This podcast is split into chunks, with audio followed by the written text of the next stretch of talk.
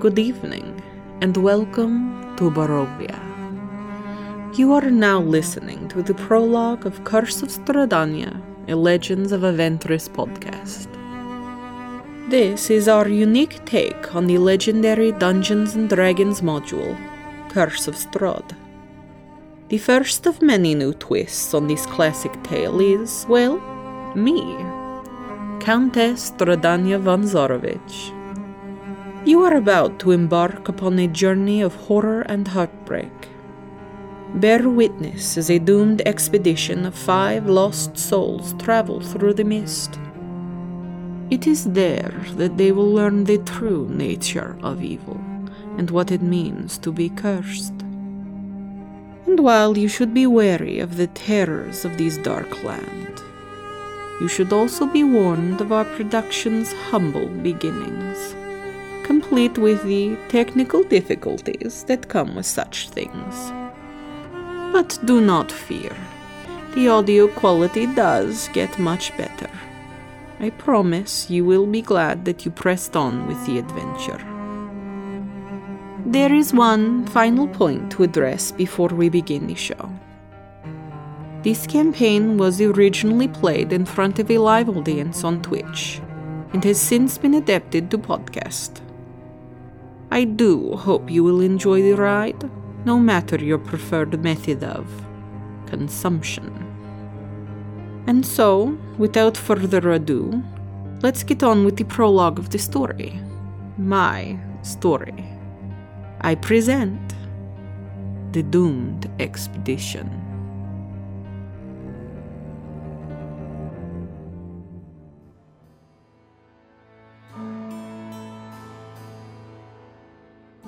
Rain falls on the city of Brieg just before dawn. While most of the inhabitants of the tightly packed row houses that line gray, cobbled streets sleep peacefully in their beds, a lone young woman in a black dress steps out into the gloom.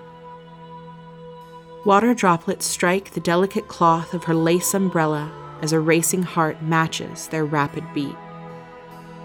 She gently closes the heavy oaken door of her childhood home, having left behind a letter for her sleeping father, informing him that she was leaving, but disclosing nothing more. As the girl takes her first few steps into the cool, crisp air of early morning, she nearly jumps out of her skin when the booming toll of a nearby clock tower shatters the quiet, chiming five times. She quickly catches her breath and regains her composure, brushing a stray strand of black hair from her face and tucking it behind an ear that is too pointed to be human, yet too short to be fully elven. She turns to resentfully scowl at the looming clock face that startled her, while also confirming that it is indeed five o'clock. This would be the last time that Miss Victoria Isaacs ever looked back before pressing on with her journey and disappearing into the fog. She hurries through narrow, winding streets as if she's running out of time, never shaking the prickling feeling of prying eyes on the back of her neck, which surely must be watching her from every darkened window she passes. And yet, the people of Brieg pay her no mind and the only greeting she receives on her morning walk is the mournful cry of seagulls as she descends the walkways that lead to the harbor. Finally, the rain lets up, and a few glinting rays of the rising sun break through the clouds and cast their rosy light on Victoria's destination. A docked sailing ship preparing to disembark and bustling with far more life than the rest of the city at this early hour. She confidently strides up the gangplank past preoccupied sailors to the ship's deck, and she can't help but notice the tall, pristine top hat that confirms that she's found what she's been looking for. Whom she's been looking for. Professor Azran? It is he? My, you know, the the stories just they've got you spot on. They, uh, tell me, dear, and I'll look up. Uh, what stories precede me? Well, I, I try to keep my nose out of the gossip, but Oh, your that'll do you is quite famous in town. Uh, you know, we have a, a long history, and uh, I, I, you know, I hate to live in the shadow of my father, so my uh, a expe- like that, it's quite a tall shadow. Yeah, no, and I, I promise I'm not uh, compensating for anything with a hat like this. But um, You embarrass me, sir. yeah, well, uh, I, I, I mean, I mean nothing by it. Uh, I got your letter. Uh, I wondered about that. apologies for not responding, but uh, I had a feeling you might find me either way.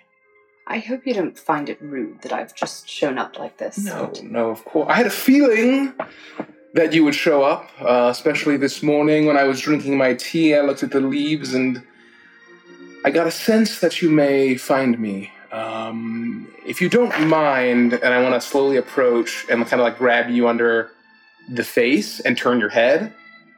Yes, I thought so. And I want to like for your point, pointed and I'll ear. brush him away. I wanted to like like just kind of tap the the, the point of her ear. Yes. I'll let go. Uh, so, um, what is it you're looking for? Well, I've heard a bit about the trip you're going to make, um, and I I have some interest in the, the place that you're heading to. Um, well, uh, can you can you write?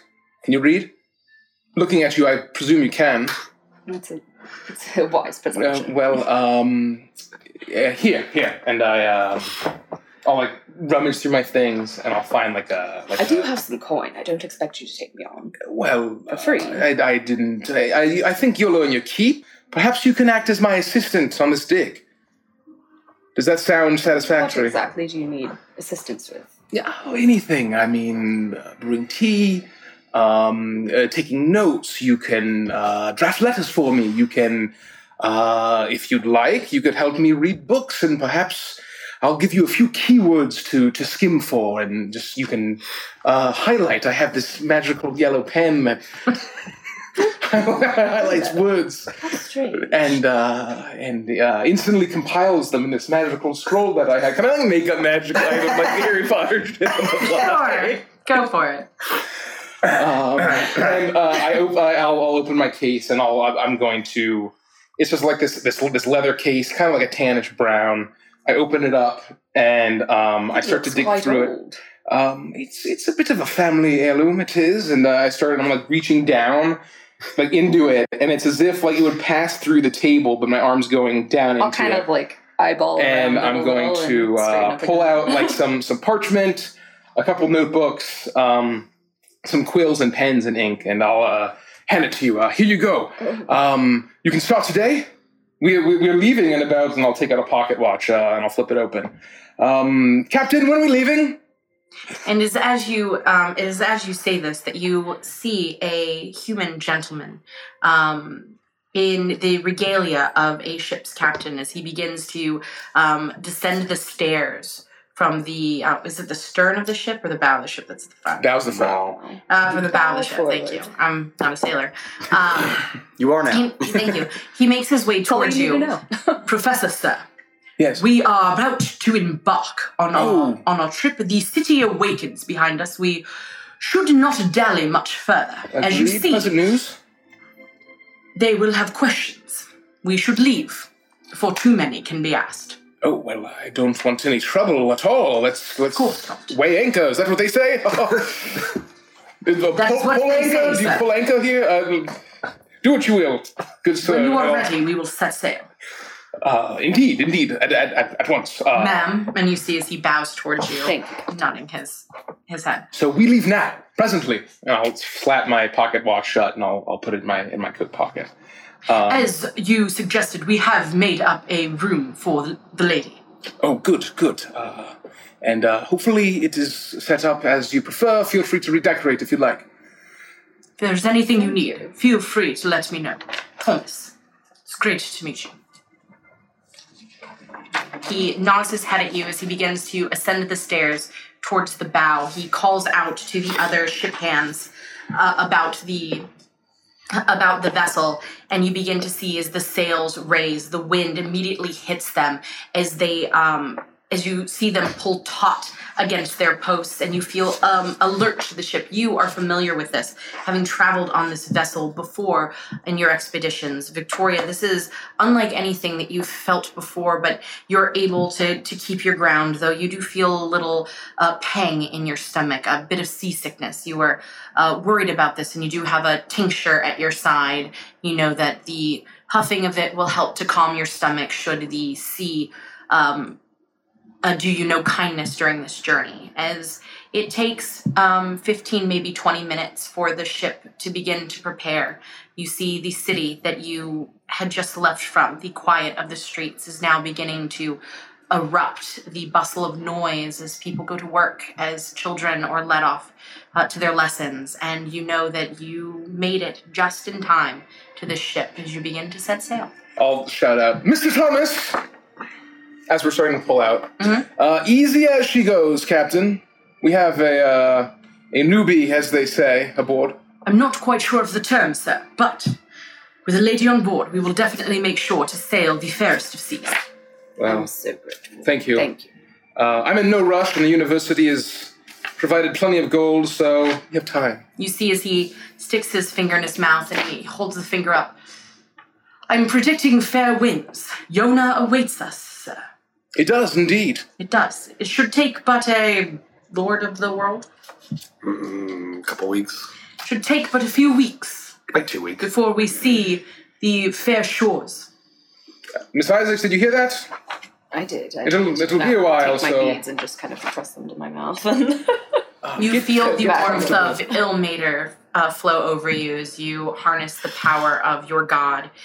And knowing that you have sinned this day, that lies were told and deceit was left in your wake, but you believe that you have the guidance of your God and you have a sense of calm wash over you as the sea breeze helps to wash away the flush that's come to your cheeks.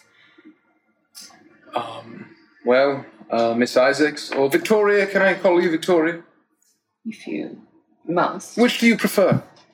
Well, we've only just met. All right, Miss Isaac, that's fine. it's entirely proper to be on a first name. Well, if you're my assistant, I suppose uh, we'll have to eventually get there, but um, That's true. feel free to go t- check out your quarters. One of the crewmen can show you down there. And uh, one more thing um, if I can assist in any way to help you find what you're looking for, please don't hesitate to ask. You are a uh, puzzling type, and nothing quite satisfies like a puzzle solved. And I'll look down at my journal and uh, I'll drink my tea. I'll sit back down in my chair and I'll continue reading as I enjoy the, the morning air as we set sail. The sails drop and billow with favorable winds, and soon your ship leaves the continent of Bargast in its wake. The good weather holds, and you arrive on the distant shores of Yona, a full day ahead of schedule. Surely a positive omen for this fledgling expedition. A long, bumpy stagecoach ride takes you many miles inland, and you can't help but notice as the air gets drier with each passing hour. You head west, traveling across rolling plains and sprawling deserts to the edge of civilization, and it becomes clear that you're very far from home. At long last, you roll into a dusty frontier town beneath the sweltering sun of high noon and a hanging wooden sign that reads Rattlesnake. Your destination is a grimy saloon just off the main thoroughfare and soon you're both through its swinging doors and into a dimly lit establishment that's welcome shelter from the afternoon heat. Ignoring the drunken leers of the local townsfolk, your attention is brought to the stranger sitting at the end of the bar, a murky glass of spirits in his rust colored hand. Although his person is shrouded by a wide brimmed hat and a woven poncho, it's impossible to miss that he's just as much devil as he is man and he's sure as the nine hells the muscle you've come to meet. You immediately look down and see two weapons of strange nature, unlike anything that you've really seen before, on either side of his hip. And as your eyes meet these weapons, you notice as his hand finds purchase on the one to the right, almost as if sensing where your eyes are moving along his body. He doesn't make any motion, but you believe that this is the man you are looking for. Miss Isaacs, be very careful. I'm not sure this man was who I thought he was. I'll find the seat next to uh, this this man, and uh, I'll sit down.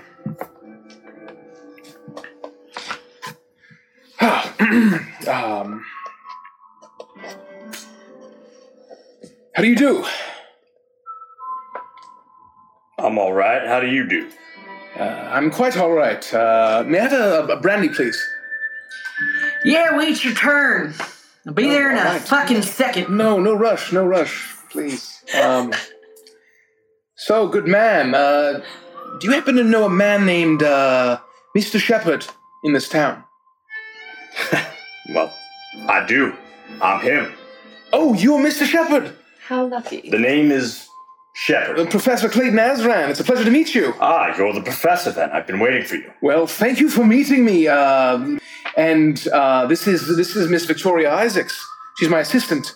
Well, miss. uh, I didn't. Uh, I didn't realize we'd be traveling with any other companions. It's a pleasure to meet you, It's lovely to make your acquaintance. Shepard. Shep. So you're the professor then? I, I, I am the professor, and uh, again, thank you for, for meeting me here. I've your reputation precedes you. I've read about um, how you defeated that outlaw gang of of Minotaur um, almost single handedly. Well, I don't. I don't want to brag, but I listen. It was a, it was a far journey, but I'm I'm happy to be here. Listen, I, you know, a man has to eat, and I'm I'm happy to take a job for what you were offering. Of course, of uh, course. The, the the price agreed upon. I have it right here, and I'll take out a, a pre filled sack of coin, and I'll put it on the bar. I'll kind of like glance around to see if anyone else is like watching this transaction. I'll I'll I'll roll a quickly. perception check. Oh, First, dice roll. Ah. First die roll. D and Shot D. pop the We are, cherry. we are playing D. This isn't I guided improv. 17. Oh, Perfect. You you look around and you see that if he um, Clayton is not as um, as discreet as you feel he should be as he um, sets this um, this bag of gold onto the onto the bar top and most of the patrons themselves are um, some of them in fist fights over a game of poker the threat of um, uh, cheating and um, and uh, loaded dice and loaded hands. And but the barkeep does seem to notice as Clayton uh, drops it down onto the table. And you said you wanted a drink. What, what the fuck do you want? You want poison or you want extra poison? Um, uh, brandy, if you have it. Ten gold. Uh, of course. Professor. And I'll put ten gold down. Thanks No. kindly. Takes What- it, what- immediately pockets it. What would the lady like? oh, I'll put my hand on the gold. how do you do, ma'am? Yes. Ma'am. You'd better make that three brandies. Oh, Are That'll you be- brandy man? That'll be thirty gold then. If it's liquor, I'll drink it. I think it won't. Why? Why? Why? Why'd you think it won't? I think that you've just seen some something that perhaps you may shouldn't have. Roll a persuasion check. Oh, I'm picking up what you're putting down. Oh, that's not very good. Uh, twelve. Okay. Kind of looks at you for a second and looks back between all of you, and you see that as as he looks at Shepard, there's a little bit of um, hesitance to him. Um, but he looks back at you and he's like, "I mean, no offense, ma'am. You got some pretty eyes. Well, Um, thank you. I'll do you, I'll do you three for one, but the next ones are going to be at full price. Ten I- gold's I not guess full price. Ten gold apiece. Some thirty gold next time, right? Twenty gold, fifteen gold, fifteen gold. next Five time. gold, final offer. I'm No, kidding. you know, sir. You've honestly, been I more think- than, I think at this point- gracious. I don't appreciate the way that you are trying to, to weasel me out of it. It's going to be two gold for each of you. Forgive me. I knew I do. So just name a number and I'll pay it. I'm confused. It's two gold for each of you, so that's gonna be So five gold total. F- five gold. Well, good man, here you are, and I'll pass him five gold. You try and Three swindle brandies. one over on me again. And well, I'm, Sir, And he takes the he takes the five gold and puts it in his pouch. You can see down. that he's incredibly flustered. He's constantly his eyes darting back and forth between Shepard and uh, Victoria. He seems to be um, overwhelmed by your beauty and overwhelmed by the um, maybe the reputation that precedes you. Now, Take a couple copper and just slide it across the bar as like a sign of good faith. And Pretty nod. and smart. Thank you Professor kindly. and uh, Miss Isaacs, you said. Yes. Now, I, I appreciate you buying me a drink, but I, I assume that we need to get on the move here pretty quickly. uh, we do and a stagecoach. Can I just say that a stagecoach is meeting us there? Yep. Uh, a stagecoach should be picking us up within the hour, of course, but I wanted to, uh, again, thank you for agreeing to, to protect us all the way in the Striga. I know it's a very dangerous place. I want to make this very clear up front. I, mentioned before that a man has to eat, he's got to live. That's right. This is not about the money, all right? Uh, I, right. I want to make sure that you understand that there is a very, I mean it when I say I'm going to protect you, and especially the young woman. I didn't realize that, that, that maybe our group might be getting bigger than we initially had discussed or, or what I may have presumed, but, but your safety is my number one priority. Well, um, that is. I hope not to be a burden. And please, this is the professor's trip, so he should be your priority. I don't I don't think that there's going to be any trouble. You'll Now, protect both of us, isn't that right? Of course. I, But, I, Professor, I might suggest a bit of discretion moving forward Uh, I, I don't know what you mean. in cases of displayed wealth.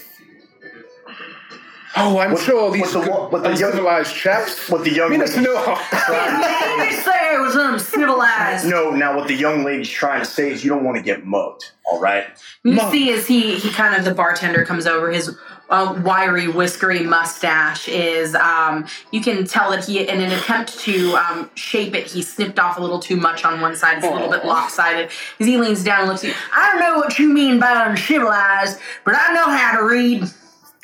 Do I get the sense that there's a crossbow aimed at us from under the bar? Not as of yet. okay.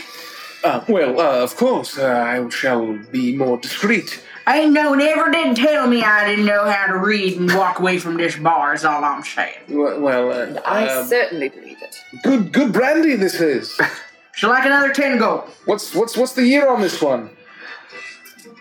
Well, What year is it? I've got to go wax my mustache, but I'll be keeping an ear out. Sorry. Now. I don't even know the name of the fucking town. I, Fucking town. just to, just to reiterate, as I'm sure that you are well aware, Striga, from what I've heard, I've never been myself, is a dangerous land. Now I've seen things. I've seen real evil in the hearts of men. I'm I'm prepared for the worst. Uh, I think that this might be a, a safe place to discuss because I do have several questions for you, Professor. Uh, well, please ask away, and I have several for uh, I have several several of my own questions for you. Uh, So you go first. You'll find he's full of questions. of, I am, of course. You're very I'll- puzzling. I'll do my best to answer them. But uh, my first question for you is Do you honestly believe that this place exists? Uh, ah, the contents of my letter. Of course, you read them. I'm glad you can read. Uh, yes.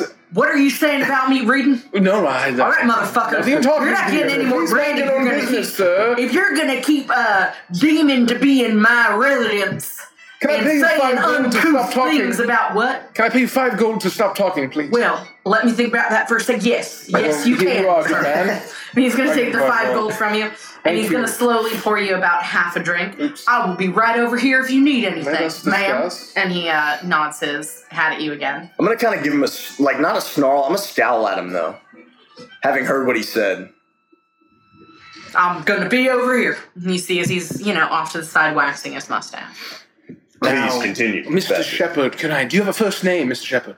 It's it's Shepard. Shepard. So is that your first name or your last name? Did you mind me asking? I, I don't mind. Uh, if I'm sure you've noticed that I'm a tiefling, and we we have uh, what they call virtue names.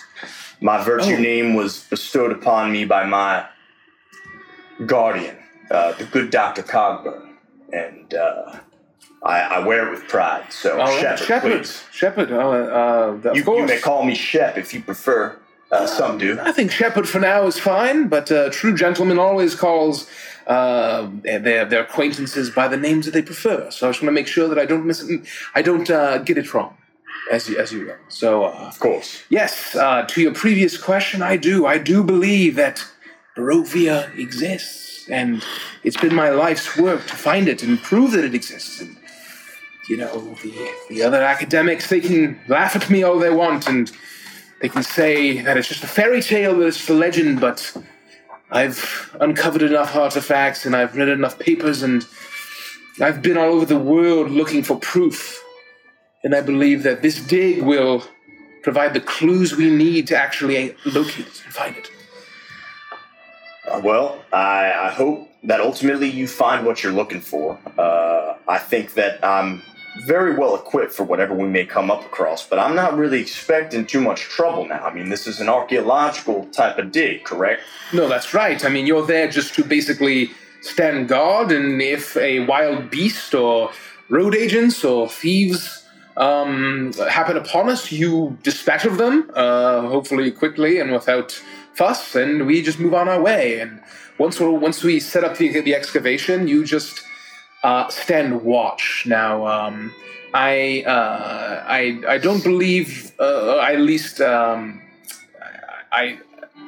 I prepared quite a bit for this expedition, and I didn't want to assume that you knew your way around Striga. So once we arrive in that land, I did um, arrange a guide that knows the land very well and can hopefully lead us straight to the archaeological site. Um, I, I wouldn't expect it any other way. Of course, like I mentioned, I've never been to Striga, but as long as I'm watching over you, I can promise you you'll be safe. well, that uh, gives me great solace. Um, and me. I did have a uh, question though. Uh, Please, by all means. If you don't, if you don't mind, I uh, and I want to like kind of feel the horn. Oh, Oh, I- these are real. These I- are attached I'd- to your head. I would appreciate it if you didn't touch them. well, oh, well, of, of course. You'll and I'll find take, he I'll does this. take off my handkerchief and I'll like try to like rub it off. No, and touch no, it's- it and it's like all rub my right. hands It's all and right. Put it back. Um, you know, I read in the article when I learned of, of your existence that they called you the Devil of the Plains, but I didn't think it would be so so literal. Uh, you, you are People can be judgmental, and I don't. I don't particularly care for or, or don't care for that nickname, but I have heard it. Well, um, don't worry with us. We won't judge you at all. Your your abilities and capabilities are uh, are all that we're paying you for. So, uh, however you look and however you are, we're we're welcome for your company. Well, I appreciate it, Professor, and and of course, uh, Miss Isaacs. People can be cruel, but you won't find that from us. And it is with that that you can Oh, that's our talk, stagecoach. you talked for a bit more. Uh, you have a few more drinks. It seems that the look that Shepard gave the barkeep uh, kept him on his toes enough that he began to pour and refill your glasses without the request for gold. And there was a um, a shiver of um, relief that you saw that you see rush over him as you eventually pick yourselves up and make your way out to the dusty road in front of the saloon. The neighing of the horses um, can be heard before you're even able to step out into the sunlight. A um, incredibly large black stagecoach, two black stallions at the he- the helm of it, and oddly enough, your um, your captain uh, Thomas. Uh, sitting at the very top, with the reins in hand, um, he, with the use of the other sailors, was able to um, stow away all of your possessions and belongings as he helps you into the stagecoach and you begin to make your way across the dusty lands of Yona.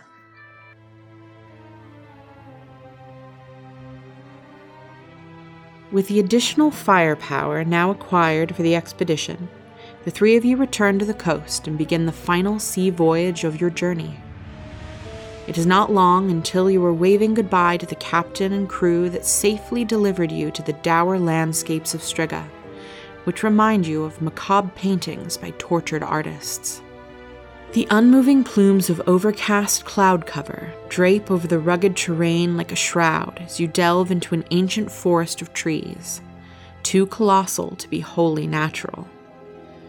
Beneath a canopy so dense that it creates a realm of eternal darkness, you see the distant lights of grand treetop cities, the denizens of which fly through the night on silent wings. While you do not immediately draw the gaze of the owl folk who rule this dark wood, you know that to do so means certain death, and that while you scurry across the forest floor, you are nothing but prey. However, even this incredible danger has been accounted for, and after several terrified, sleepless nights, you arrive at a small thicket so overgrown and well hidden that it must surely provide sanctuary from even the most relentless of hunters. It is here that you've heard whispers of a guide who knows this forest far better than even the predators that lurk above. A single light in the darkness that may be your only hope of arriving at your final destination, undetected and unscathed. So you would have made your way through the enormous forest, trees taller than anything you would have encountered in in Bargast, and you can see as you remember that constant recommendation, warning, command: stay in the thicket, stay out of sight. You see the massive tree top cities, walkways connecting them built around the trees, the lights flickering from above the flapping of wings constantly above you. However, your focus is not up there, it is down to the ground. You make your way through the the forest and eventually you get to the meeting point. A large ancient stone symbol carved into it looks like a reptilian eye bathed in flame worn away This is the place. Are you sure, Professor? What do you think? I mean, do you think here's this crude etching that he sent back? Does that look? Hi. What do you think, Victoria? Uh, oh, listen. I think it's fairly spot on. If, if you trust this man, Professor, I trust you, but please just keep your wits about you. Now, I should probably inform you all that this man is not really a man per se, but more of a lizard man, as it were. Is that something that needs presuming or explaining? Well, he look. So, uh, you, I don't know what kind of creatures you've seen out and about the the populous races of Yona, but there are lizard folk or lizard men um, that inhabit many parts of the world, and I've I've met and I've traded and I've. Per- Professor, I, I don't mean to be uh, rambunctious, and let me stop you there. Oh. Uh, I, I understand. I, let me just say, being as I am, there isn't much that really surprises me anymore. Well, the, the thing that I wanted to mention is he is a uh, lizard man, but um, he is a member of a very what would I know? What I know that you're like, would you like have sent me a Garrix pamphlet? you would Really good word. you would know Do you have a second to talk about it? I uh, of, I'm of a religious order, a devout religious order that works in the shadows, and there is a political nature to it uh, that uh, has afforded me the knowledge of moving around un, uh, undetected by the sentries in the treetops above. Um, and you know that, yeah, I would say that you know it's a religious order. I don't know. You probably don't know the details. So I should mention that this uh, this fellow is quite a bit religious, and he's uh, I don't know what the plural of a of a lizard would be, but his grouping of of peoples um, they uh, might they might be what you would call a cult, um, and they worship a dragon god, which is very strange. Usually, you think of, of kobolds as being kind of the servants and worshippers as dragons, but this this particular cult seems to be um, lizards, and they don't take very kindly to. And I look up uh, those treetop cities, those uh, soaring wings. Uh, they're apparently very deadly, and you've done a great job leading us through the thickets and staying unseen. But eventually, we're, we're going to get deep into their territory, and uh,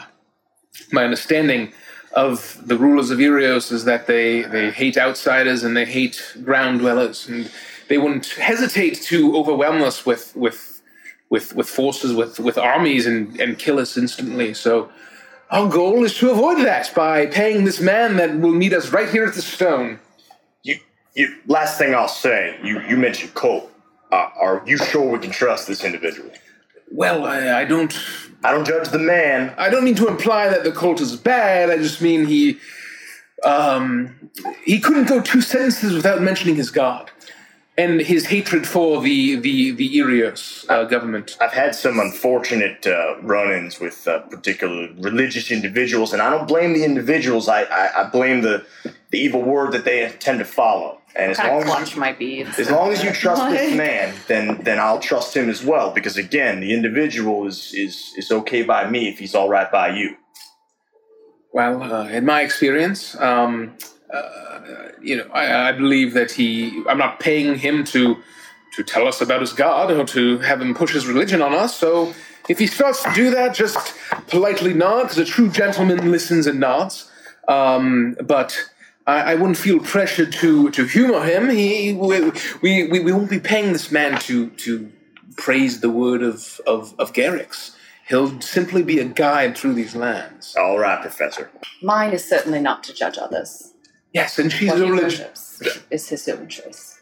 You may have heard her muttering prayers under her breath in the stagecoach. Uh, Miss Isaacs, I'm with you. I'm not judging. I don't judge. Uh, trust me, I've been on the wrong end of judgment more often than not. I just want to, and again, I trust you and I trust the professor explicitly after the things that we've been through over the last week or so, couple yes, weeks. Yes. I just, I, this, as we've mentioned, this is a dangerous land, so just keep your, be aware. Yes, I was. I must say, and I forgot to mention at the time, but I was very impressed when you single-handedly defeated the, that pack of direwolves that that attacked our stagecoach. Nearly took uh, took our, our, our both stallions. I never seen a pack of direwolves before, but I trust the good doctor to give me what I need to protect you and protect myself. So did the good doctor? He gave you those weapons of yours. I've never seen anything like it. They're tools that he made, invented himself. He's a very brilliant man. Taught me everything I know how to ride, how to shoot.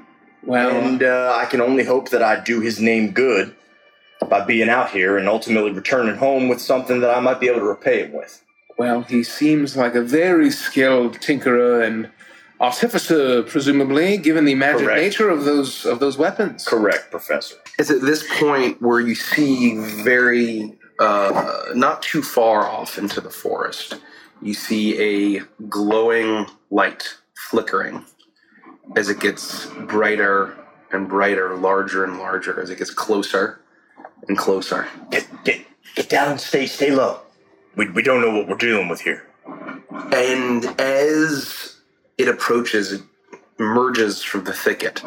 You see that it's a light illuminated, illuminating from a lantern that is held by a silhouette, a hooded figure. And you see that this lantern is seems to be a fastened from bone. It's skull shaped, almost draconic. As you see the hand gripping it is green and scaled. And as the creature approaches, the figure approaches, the hood is pulled off by another scaled hand. You see a lizard folk, bright yellow eyes with vertical red slits, a brighter green frill going down the head, around uh, down into the cloak, a, a long tail extending. You see that wearing very simple, earthy tinted robes, a simple sash tying it together. In the hilt, a very strange looking, jagged, natural dagger. Um, it's hard to see in this in this light. However, the lantern raises up and illuminates all of you, and it also illuminates the face of this lizard folk as the yellow eyes meet you, Professor Azran, and you see a flash of white, sharp teeth uh, reveal a smile. You must be the professor Are you Sarnax of the Edelwood? Yes, I am Sarnax of the Edelwood. Welcome to my forest. Uh, This is your this is your forest. This is the forest of my order, the forest that ultimately belongs to Garrix, the Fire Lord. My order serves the great cleanser of worlds. And you have come seeking ruins, seeking antiquity, seeking the old. Uh, yes, yes, of course. And and here you, I, you didn't ask for much, but here you are. What I seek for myself is not important. Well, When our job is complete, the final payment will belong to my order to provide the weapons and supplies that they need to defeat the tyranny on wing above us. well, P- Professor, it's uh, I don't, I don't want to be presumptuous here, but it's. Are you sure about this? It's not too late to change your mind. oh, he seems like a uh, well-informed chap, I believe. Uh, Sarnax. So you, being this is your forest, you know your way around here. Is that right? I do. But the question is are you worthy to travel this forest, to travel these woods, to serve Garrix as I do? You seek the old. In nature, things rot, they decay. It is through the glory of fiery destruction that allows for rebirth and renewal. Is your heart old and decayed, Professor? I certainly hope not. Good man.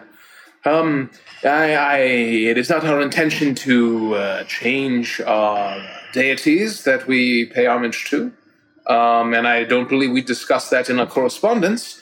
Um, but uh, hopefully, along the way, as you guide us through these woods, you do what you need to do to pay uh, to pay worship to your own god. I intend to, Professor, and I'll hobble over uh, towards uh, Shepard, and I'll raise the lantern up. You can see that this is a lantern fashioned uh, in some variety. I'm not 100% on this, but out of the skull of a, a, a, a red dragon wyrmling or a gold dragon wyrmling. And um, it uh, blazes with this strange light that seems very unnatural and it illuminates Shepard's face. And I look over uh, your person. I see your skin, your horns, your tail. You are forged from fire. I I suppose that's correct. Sarnax, was it? Sarnax of the Edelwood. Name Shepard. I put my hand out. I'll reach out with my hand and I'll shake it. And uh, you mean us uh, safe passage through these woods, correct? I do. Safe passage for you means safe passage for me, which means the eventual culmination of my plans and the eventual destruction of the great dynasties above us. I hope you don't mind me being forward. I'm going to be honest with you as I was as honest with the professor and Miss Isaacs here. Um, my number one priority is the safety of all of us, including you. Uh, so if there's anything that you need to tell me in order to uh, properly protect us, I would appreciate that up front. What you can know, what all of you can know, is to embrace the fire. Embrace the fire, Lord. That which burns us but does not kill us makes us grow stronger. And if it does, then we surrender to the swell of the earth and become useful to those that are strong enough. Sarnax, can we trust you? Of course, you can trust me. Can I insight check Sarnax? Of course. 15. What are you trying to discern? Just that you're being honest and that you're not like uh, you don't have any, you know. I'm 100% Right. honest about everything that I I say. figured. I figured. I'm just. I'm, R- I'm RPing it. I'm, I'm believing everything that I say. do. No, no, now, Shepard, I, I've done a bit of research on his order and, and this one in particular. I believe he's trustworthy. I do. And I'll sort of like lean back and like But keep keep your eye on him. Absolutely, Professor. As you wish. Professor Shepard. I turn to the woman and I hobble over and I illuminate your face with my lantern as I look in. I think this, your skin, no, not forged in fire, but I see a fire in your soul. I see. Well, I'm grateful for your guidance. You will receive my guidance. Is your soul strong enough to resist the inferno that we may encounter? It has resisted thus far. You are a pious woman, I am, a heretic. by some terms, I suppose. By my terms, yes. But I see a fire within you. Perhaps you will turn your efforts towards a God that is worthy of your power. I'm sure you mean no offense. I serve my God and my God alone. Yes, he's just a curious sort. Uh, I believe he doesn't mean anything ill. Do you, Sarnax? Of the I'm ill. sure not. May I call you Sarnax? You may. People What- of the world hate what is not them. They fear what they do not know. I do not hate and I do not fear. Hate and fear are powerful tools. Perhaps we will all use them in time. What may I call you? My name is Victoria Isaacs. You may call her Miss Isaacs. Thank you, Professor. I lower my lantern and I nod. And I'll my eyes will kind of linger on the not on her body. on the prayer They kind of linger. They linger on the prayer beats. Your eyes get really big and shoot out of your head. I bang on the table. Uh, I'll uh, turn around, and uh, you'll see uh, through the on on my left arm there is a strange uh, buckler of sorts, a uh, uh, along my forearm that is seem to be fastened out of uh, this strange black wood, and there seems to be uh, holes that almost look eerily like uh, a, a, wailing face. And uh, I, uh, without a word, I turn and I raise my lantern, and with am I allowed to control what? what and uh, without uh, doing anything, it uh, switches from its uh, surrounding glow to a conal light, like a hooded lantern, Mm-hmm. and or bullseye lantern, Bullseye lantern. bullseye lantern, and uh, illuminates the path ahead of us. You seek the old professor. You seek the ruins. You should consider yourself lucky I did not burn it all away and plant my Edelwood seeds. Let us go. Of course, please do lead the way. With the ranks of your expedition having grown to four, you drive through the night, guided by the flickering glow of an ever burning lantern. The path east through the primordial woodland is treacherous, but after narrowly escaping grasping talons on numerous occasions, you come to the forest edge and emerge alive. However, the towering spires and jagged ridges that greet you are no more hospitable.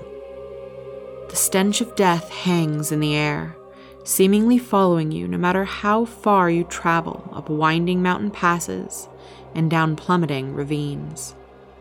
The terrain is so maze like that getting lost and retracing steps becomes a regular occurrence over the following week, and the exhaustion from the incessant hiking is so great that you begin to feel that this was all for naught.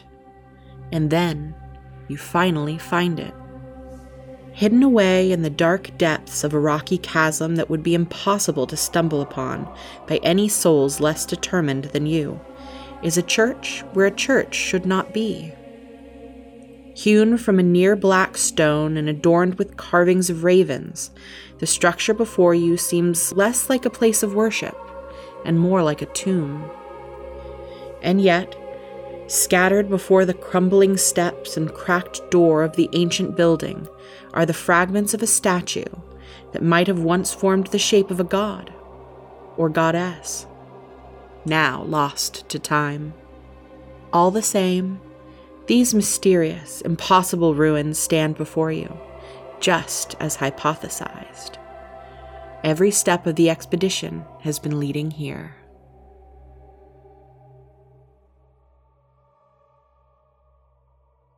It is deep at night at this point, and you know that it would be a fool's errand to attempt to begin your excavation so late in the evening as you all begin to set up camp. And you know that tomorrow will begin day one of your dig. So we're there. Yes. This is magnificent. And at that point,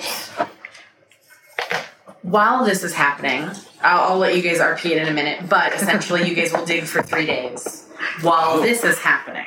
Oh yeah, let's do a meanwhile. I love meanwhiles. Meanwhile, it has been years since a lonely woman began her trek across the lands of Vandrus in the hope for answers. She read in books and papers any information she could find on the one that she seeks. And one name constantly came to mind Azran. Azran.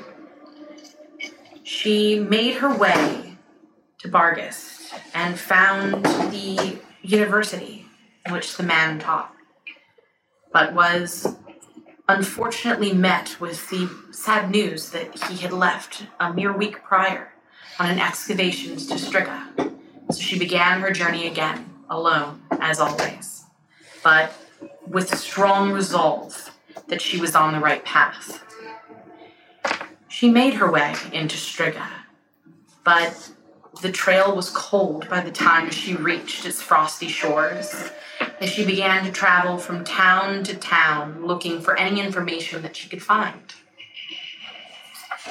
It was on one lonely night that she came across what appeared to be a carriage. Raccoose laughter and storytelling erupting from the thicket of the trees as she listened in to these strange voices that she, an accent that she had never heard before. As you begin to move closer, clutched in one hand is the weapon that you hold so close to your heart. And clutched in the other is the crumbled, worn pages, or the crumbled, worn paper that is the reason for this entire journey. As you listen closely, as you're about to turn and leave, you hear a word that strikes you Barovia. And you stop and you listen a little further as you hear some more laughter, the sound of ice as it tumbles into, into a glass, and the chiding of friends. You look in on this encampment, and there is a incredibly well-made um, carriage. The colors are bright, vibrant oranges, reds, and blues. The people that are scattered around there, maybe six of them that you can see from this vantage point as they're sitting around this roaring fire, uh, dressed from head to toe in jingling coins and extravagant colors and silks and flowing. Um, uh, flowing shirts and uh, embroidered uh, jackets as you listen in on them. Uh, what would you like to do, Kana? So a standard size woman in plated, carefully plated armor, that's kind of overlapping over each one, covering her chest, and large paddings that are unusually shaped, tied off with silks to her chest plate, um, emerges from the trees to join them. She has long black hair, black black bangs, and a pale complexion. Um, on her back, she has her quiver and her short bow, the uh, her hankyu, and in her arm, on her right hand, she has clutched her naginata, which is her polearm glaive.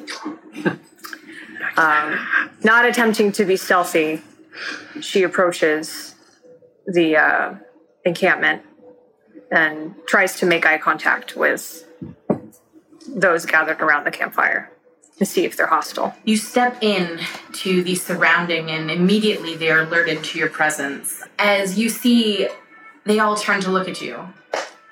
Well, welcome, little one. What do you come for? I bow to each of them in sort of a half bow. Good evening. I heard you mentioned Barovia. I'm not sure what you're hearing from the forest. But the name, I know of it. Slovina, it's nice to meet you, darling. Kana. So pretty. Take a seat, sit with us, tell us tales. Thank you. I would be Where eager did you to come hear. from? I have traveled far from the lands of Inari. Oh, you must be tired. Eat, drink with us, spend the night. I appreciate your hospitality. I am very tired, but um, I am most eager to hear about your tales of Barovia. Well, you tell us a story and we will tell you one, yes? If that is the exchange, what kind of story would you like to hear? Hmm, something that will make me smile or laugh or cry. You see as she looks at you, and there's almost a look about her, uh, almost a knowing look. Well, I do have quite a tale that would make you cry. I've wept many nights over it. So I will tell you that, and maybe you can provide me with more information on my ma- well, my mission. Well, I will not make any promises, but we will see. You see, as all of them begin to lean in and look at you, a plate of food has been pushed onto your lap. A um, a wooden um, goblet has been pushed into one of your hands. It seems to be brimming with this um, dark red wine. The pungent smell of it is actually delicious to you, but you make no move to eat or drink as you begin to tell your tale. I kneel um, on the ground and sit back on my feet, and I have my sword laying in my lap. Um, holding the beverage in my hand, I set it down and pick up the food instead, and I stare into the bowl longingly, um, with sadness in my eyes. I am looking and am still, I had been looking and am still looking for my master, Jinteki. He has been missing from my village for many moons now. I have been on this journey for feels like years. He had gone missing with no word as to where he was going.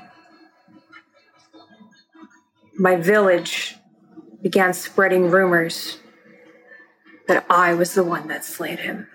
Oh, but you weren't very little one. No, It wasn't you, I can tell. You have innocence all over your face. He has been my master s- since I, as long as I can remember. He has trained me in the martial arts almost like another parent. Oh no, the loss of a loved one can be so hard. It is very difficult. His name, you say? Master Jinteki, And you I- see as she kind of looks from side to side around the other um, humans around her. He is not lost or missing. He is dead. But I think you know this. When you speak of him, you don't speak of a man who lives in a mission to get him back. You look like you seek a man who is probably lost forever, and you are looking for a way to bi- unbind yourself from him. I have felt a separation for very long now that I am choosing not to accept until I see him dead in my hands. Well, that will be very difficult, little one. But you wanted answers. We wanted the story. I did not shed a tear, but I do feel sadness in my heart for you. I didn't quite get to the sad part yet. Oh, the death of your friend was not the sad part. That was sad, but what is sadder is the my exile from my village, my separation from my mother, my father, the disgrace upon my family name. You thought you lost one, but the loss of the one loses them all. I am a guardian of that city. My duty is to protect it from the local hobgoblin invasion. The raiders, the scouts, die by my blade. And I They fear are weak without you. they They are. are defenseless. And your family suffers because you cannot join them. That is sad. I am hoping that I can find answers about my master and bring proof back to my village and restore the honor of my family's name. I will say that with a fiery spirit like that, you may do exactly what you plan to. I can only hope. Do you know who you seek? For we do. And you see as they all look around and lock eyes. I pull out the piece of paper found in my master's quarters, the burnt off, singed part with the emblem Oh shit! on it. And she I takes hand it it to from her. you quickly, and you see she rummages around in her in her pack, and she holds something over the fire for a second before she um, puts a seal directly beneath the half melted one.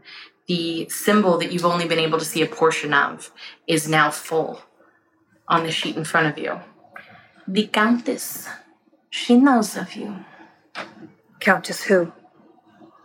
You will find out more tomorrow. There is a man deep in the woods. He seeks more than he should. And if you are looking for more answers for the body of your master, you may want to find him.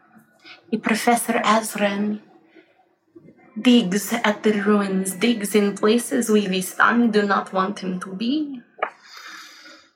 You should guard him he will need it, and he will lead you to what you seek. She waits for you, little one.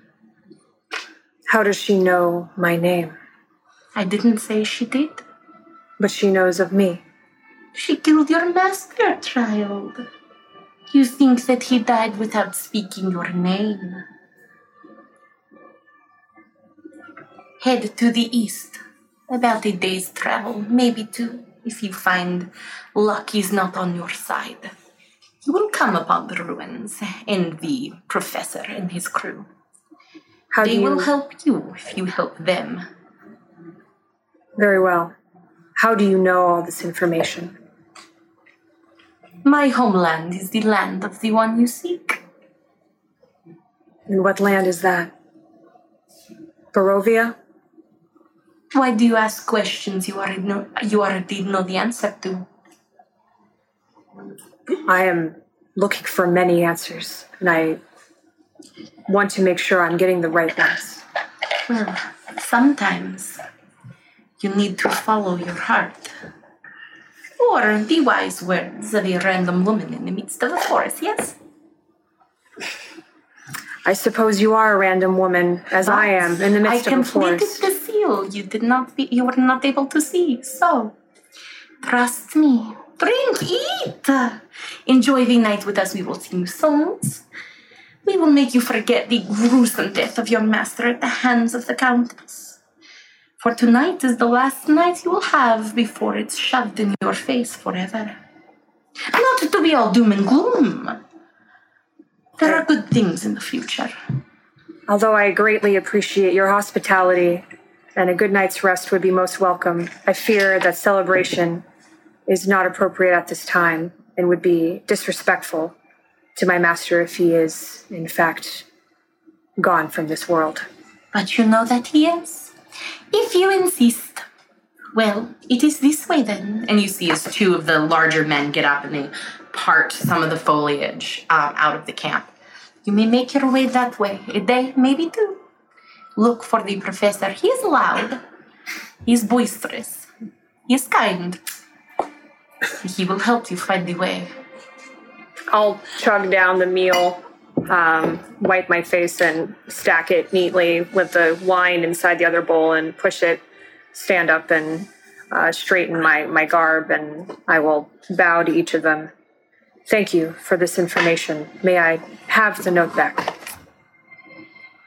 I don't see why not. It is but a tattered parchment. Keep the seal on there, yes. You may make you. Your professor may be interested in it. It is my only connection to my master. It is the only hope you have to join his band. Indeed. Well, make haste, little one. Thank you. Any time. We will meet again, I'm sure. I hope so. Perhaps with a not so sad story to exchange. Yes, no. The sad story was yours to tell. Laughter would have been my preference. Perhaps laughter the next time. I do hope so. Good night. You see as she curtsies in front of you, and they all watch you as you make your way into the underbrush. And it's just as quickly as the trees uh, fold back behind you, you begin to hear as they start playing their instruments again, the songs that they're singing, the laughter, and the stories that they're telling. They seem to pick right back up where they had been before you joined them it is that point that we make our way back to the three of you. Um, you'll try, we'll say you're traveling for a couple of days. It is now the evening as you're settling down in your camp. You've just reached the outskirts of these ruins. It seems to be, it's hard to tell in this level of disarray whether these are the ruins of an old church, um, but it is some kind of stone building where the walls themselves have begun to crumble down around it. It appears to be a large rectangular area. You can see this is the first, the cleaner one with the circle in the middle. Um, as you approach it, um, Professor Azran can't help but um, do a quick look around as he sees that uh, there is a ruined um, dais or altar or something towards the back, two alcoves off to the side, a large circular indentation towards the middle, which looks like um, some statue or um, artifact of some kind may have been placed in the center but is no longer there. Um, the walls themselves are um, missing stones. Um, you can see the darkening of these stone walls in places where um, large portraits or pieces of art would have hung where the dust accumulated um, in the perfect rectangular spots, but the arts, the art pieces are no longer there.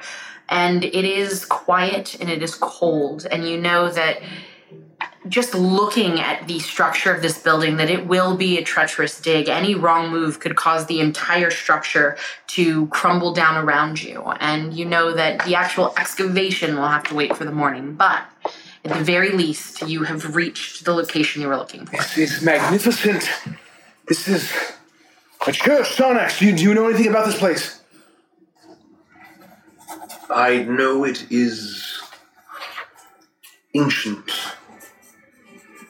heretical, built. What do I know about this place?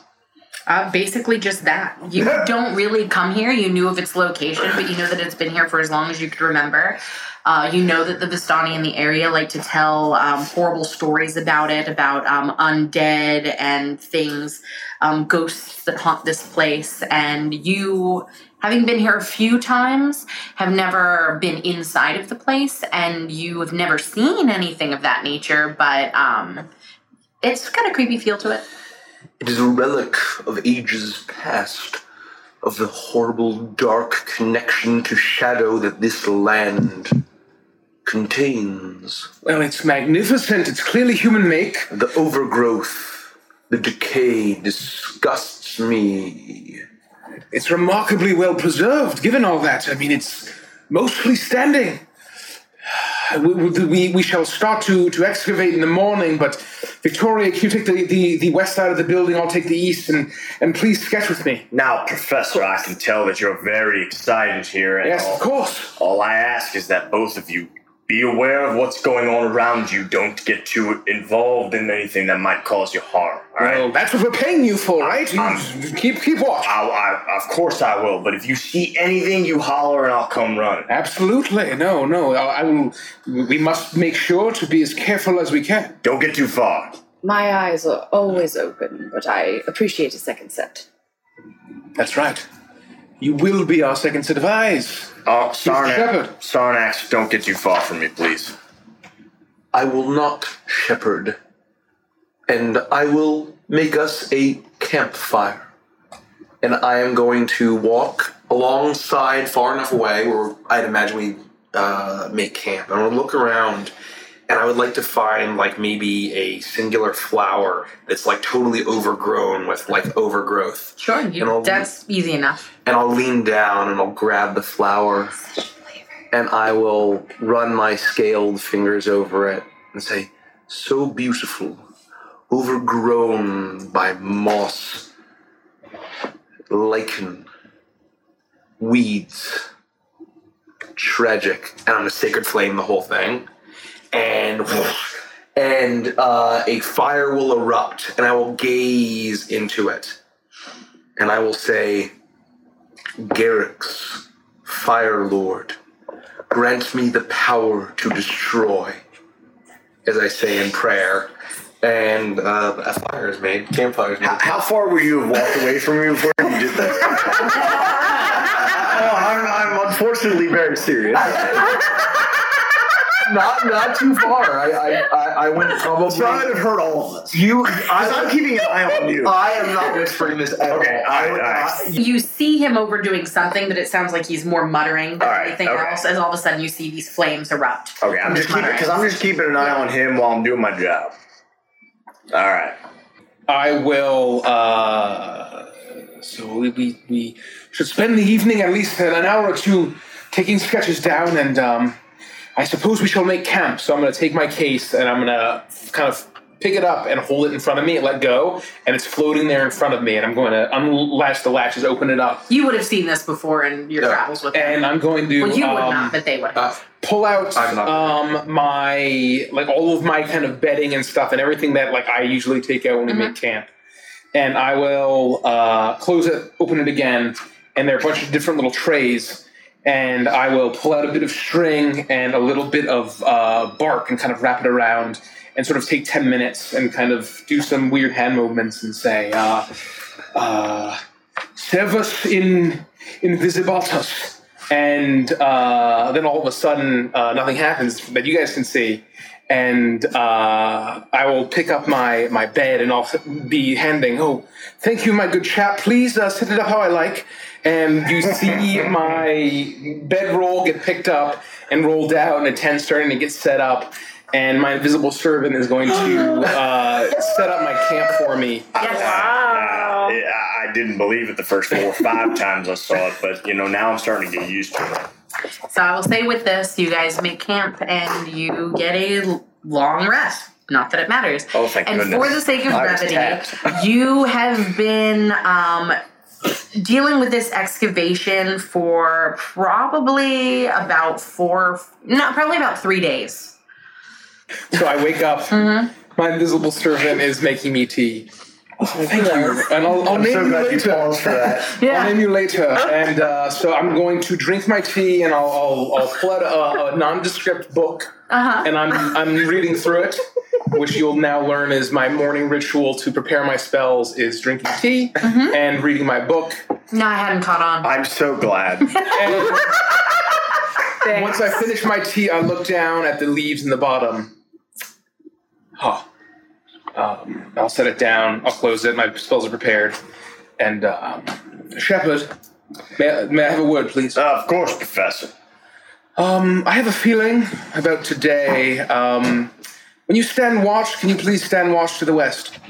Of course, Professor. Uh, again, you, you point, I shoot. That's how that works. Call us a hunch, but Um, I'm expecting a visitor. Uh, professor, of course. Um, I uh, absolutely. I'll, And I'll- it is as he's saying this that you begin to hear directly from the west is the rustling of the trees uh, begins to get louder and louder, the crack of a twig. And just as you put your hand on one of your um, one of your weapons on judgment, It's judgment. Perfect. See, we were thinking the same thing. On judgment, you turn and look as you see this very pale woman, um, human in nature, uh, armor on her body, um, in a make that you have never seen before, but uh, in person, but you have seen in images and in um, in paintings and things. Her hair is long and black with blunt uh, black bangs as Kana emerges from the tree line. It is morning, Whoa, and whoa. she's finally found herself.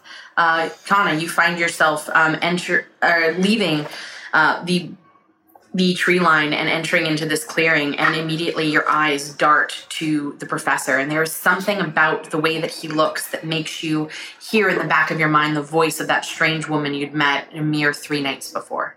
It had taken you longer than she had said, but you have finally found your way. Not another step, young lady. I stop and I bow and remain bowed. I seek the one named Clayton Azran. Yeah, he might be here. Why, why are you asking? I am Kana Soyokaze. I must speak with him immediately. I look kind of over my shoulder, but keep my eyes on her. Professor, uh, is this uh, what I was. Uh, explain, Professor. Did you know that I'm already walking towards there. Um, This is not going to be great. I'll, I'll like get up and I'm prestidigitation, like clean some some stone. Sarnax, no!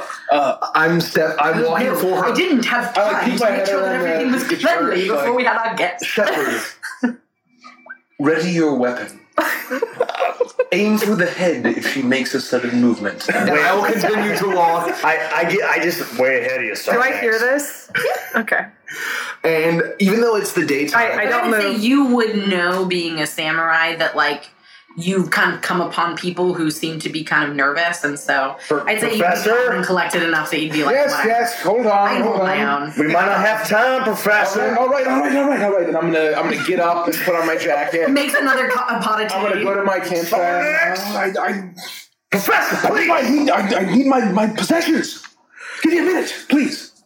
And I will approach, but I mean not before Sarnax gets there. If he gets close enough, I will. I will bow to him. Twinning. Stop even, even though uh, it is daytime, it's morning, I still have a lantern that is lit and it's magical glow that is radiating around it. I will then uh, shift it and it'll bathe uh, your your figure, and I will peer with I will my blink. Uh, my piercing eyes. greetings, lizard creature. Do I have I seen lizard folk in, in Ari? Okay. A fiery will. You come for the professor. I do. If you have come to kill him, I regret to inform you you will not succeed. I would have killed him already if I had came to kill him. I am here to protect him. That is unlikely, as the two of us are paid to do the same. And also, there is an assistant. I am unsure of her role in this situation. Do I hear this? of course, absolutely. We're probably all standing Yeah, yeah, you're all very close. And it, at the time you you put your you were sitting at the same area where Clayton had previously been drinking his tea. You had a tea that he had made for you in the morning. It's now his ritual that he makes one for both of you as he pushes books in front of you, and you now have this. Um, you now have this. Um, this entire uh, ritual or habit kind of laid out. He'll push a book towards you, and he'll just say a word. You know, oh, that's the one. And so you you've been scribbling in this book, looking for the things. And as he says this, you kind of look up and around. You sip your tea, but you begin to um, focus more on the conversation at hand. than- yes, I'm here. I'm here. Uh, as as I begin to discern her, I would like to in, it, uh, di- discern whether or not I believe her. Roll an insight check. Not great. Inside. Oh wow, I'm proficient in that. Nine. So with a nine, uh, are you telling him the truth? Are you lying from it? to I'm not. or- I'm being very honest. There you go. As uh, I'll lean in, and it's like, do you worship any god? I worship deities. All deities come from other deities, from where I am from. I do not worship one other than the deities that are my family's ancestors. And perhaps when all is cleansed in fire, you will turn that worship to the Fire Lord himself, and I'll turn away. I'll raise my I- teacup. Professor, Yes, yes. This is the visitor I was expecting. I will walk and I'll stand next to Shepard. So you, you, this is what you were warning us about. Well, it wasn't mu- so much of a warning as I didn't get too much information from the weave, but uh, I had a feeling someone would approach from the west. Professor, to keep our happy company, perhaps Sarnax should not be the welcoming party. Well, that was, not, of course, not my intention, but I was, uh, To be fair, I was I, elbows deep in other business. I also tried to stop him, but quite frankly, Sarnax isn't quite listening to anything I have to say. I know it's only been a few days, but he's a little stubborn, more than I even think that I could be. We all have our problems, I suppose. Quirks, you may say. Faults. Uh, now, I don't mean to be presumptuous, but uh, who are you? As I mentioned, I am Kana Soyokaze. I've not moved any closer. Oh, Kana He's quite Soyokaze. literally standing there, com- uh, completely resolved, not making any motion to move forward, but also um, not in a stance of aggression, but of um, firmness in where she's supposed to be and um, confidence. What's your business with the professor? Well, welcome to my dig site. Thank you. Yes, Miss Soyokaze. Thank you, and I bow. Are you? Have you gone up to me? Madam, uh, yeah, yeah, so I, I'll, I'll, I'll approach you. My name is Cla- P- Professor Clayton Azran. Might Thanks, we Mike. invite you to have a, a cup of tea while we get to know you? Pleasure to meet you, Mr. Azran. And who are you, Madame? Miss Victoria Isaacs. I don't shake your hand, but I also bow. I'll just get my head. Greetings, Victoria. Uh, uh, uh. I would very much like to speak with you. It does not need to be in private, and I offer my protection at no charge. Oh, please, please. I'll make her a cup of tea while this is going. Thank you. I do enjoy tea. Professor, I, Yes? I, I have to wonder if, if you knew this was going to happen and then you just kind of did your thing. Why? Do you really need me to? Uh, Well, no, I, I, I, just get, I, I get very subtle senses that things may happen. Um, again, there's not much detail, and this could have been a, a foul creature that you would have killed instantly, and that's why I had you post watch here. Uh, it may have been a minotaur or, or an evil owl person, um, and but I just had a sense that we had a visitor, an Aarakocra. That's right. uh, uh, oh, all right, Professor. Fine. I, I didn't mean to assume. Right, and I will give you a heads up if I can. Uh, Miss Soyokaze, is that what you said? Well, You may uh, call me Kana. Kana, Miss, Miss Kana, uh, or, or perhaps just Kana. Uh, join us for tea, um, uh, and so I'll sort of start to kind of lead you to our campsite. And I'll say, um, give I will me- not have my back turned to uh, Sarnax at any Uh, point. Sarnax, can you lead the way back to the campsite? Ma- A, a mere, like, a mere 15 yards that way. Please just walk over there. I am going to look at her. I'm going to turn to Shepard. I'm going to just my eyes will lock, and I'll just give him a. And then I'll turn and I will I will uh, walk back. I, I just do a little flourish, like, and I, you know, like, please, after you. That's all I can muster. I'll intentionally just not grab arms or anything, but just walk next to her in the in the same direction. Perfect. And we're heading back to camp. Your camp Yeah. is like immediately right outside of the ruins. Like you're we're, we're, we're like yeah, we're, we're like going 20 yards. we're inviting her We're approaching to the actual Okay, campsite all right. itself that So has I'm- chairs and tents and Right. stuff like that. Um, so, um, Miss Miss Kana, um, uh, given that this is my expedition, um, I would like you to state your purpose here, please. I pull out the uh, seal and um, hand it to Clayton. Set my tea down. I came across a group of Vistani. I told them the story of my missing master. He has been missing for years, and I've been traveling, exiled from my own village. Assumptions made, rumors spread that I slayed him. I did not. But I was told you may have information on who did. And where did you get this? from a group of Vistani that say they hail from a land of Barovia.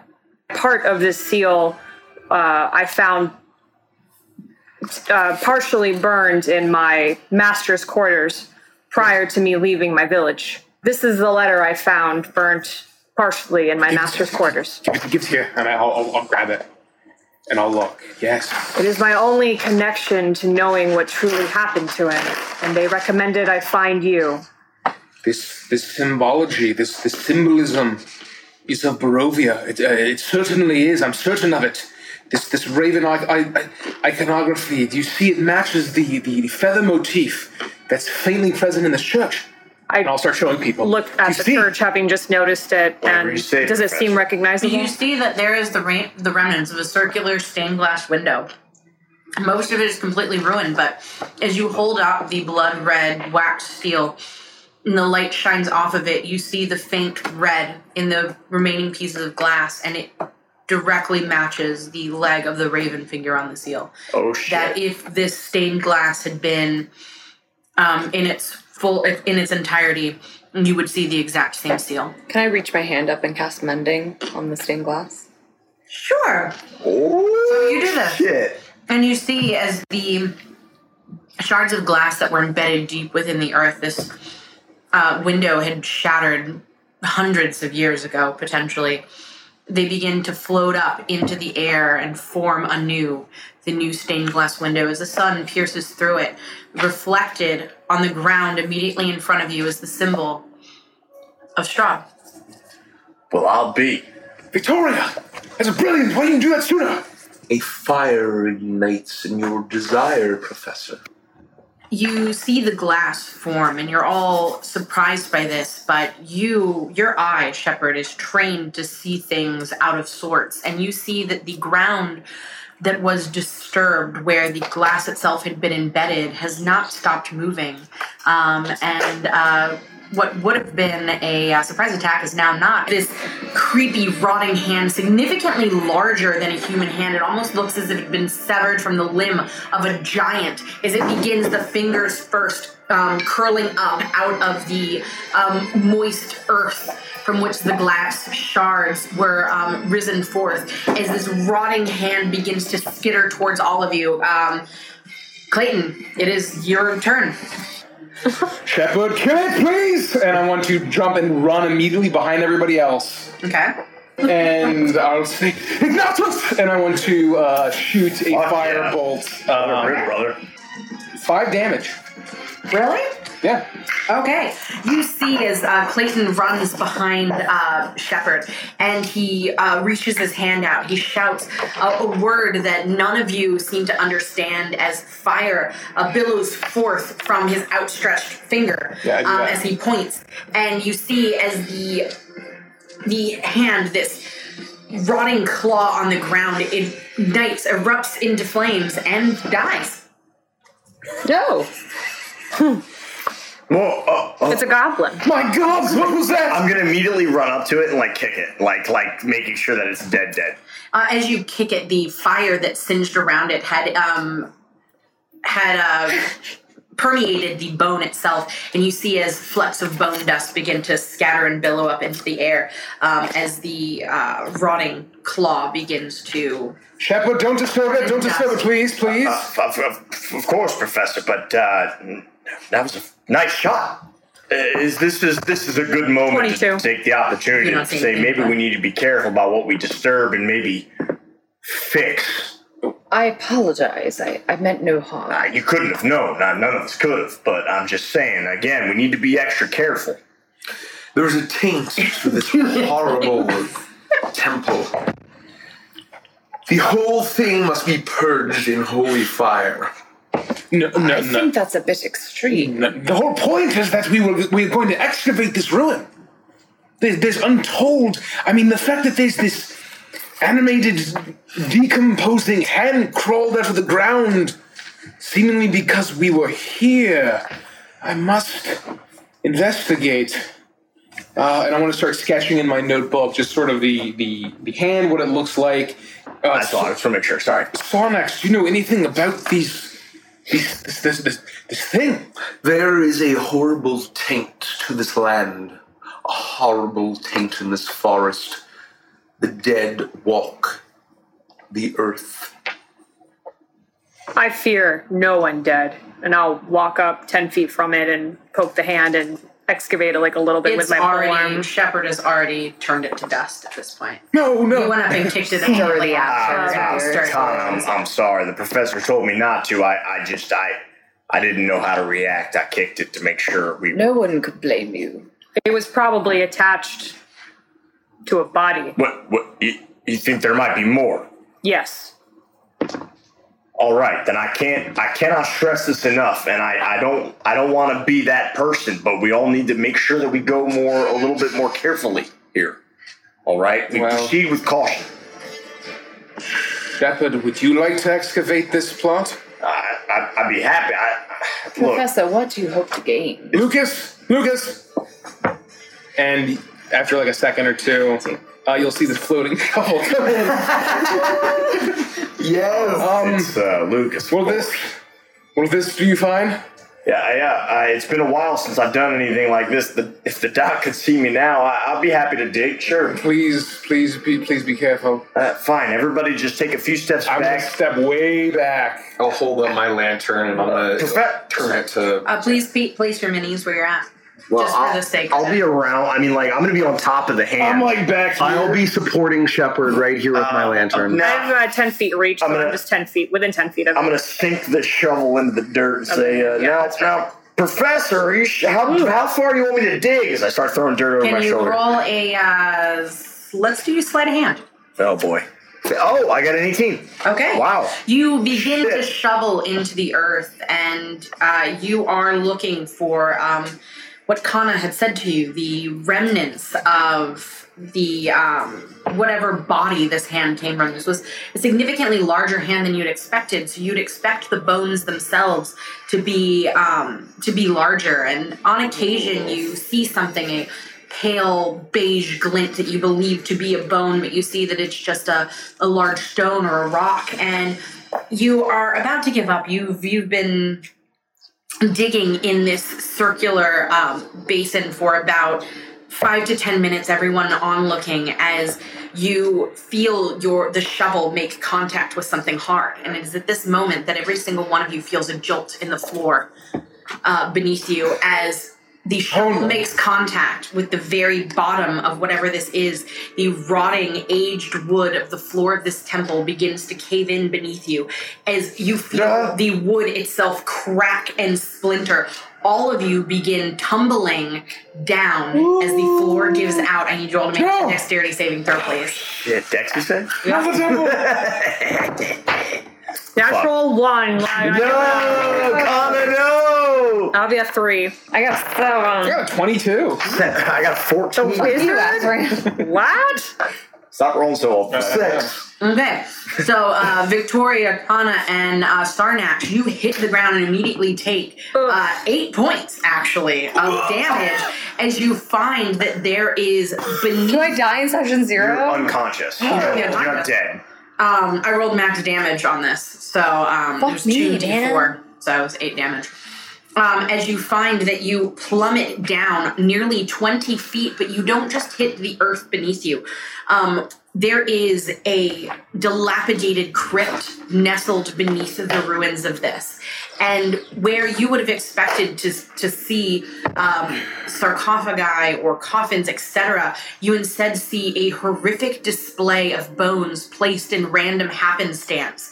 And it just so happens in the places that you fall, the femurs and leg bones, jagged and broken from battles ages ago, sticking straight up out of the ground as you find your body impaled on them, t- taking potentially a significant amount of damage. So you're unconscious? I can use yeah. Strength of the Grave. Uh, when damage that isn't radiant or from a critical hit reduces you to zero HP, I can make a charisma saving throw Please Oh, do. to do what? Badass. uh, to drop to one HP instead. That's fucking How, wait, how much damage awesome. was it? Sorry. Eight. Eight.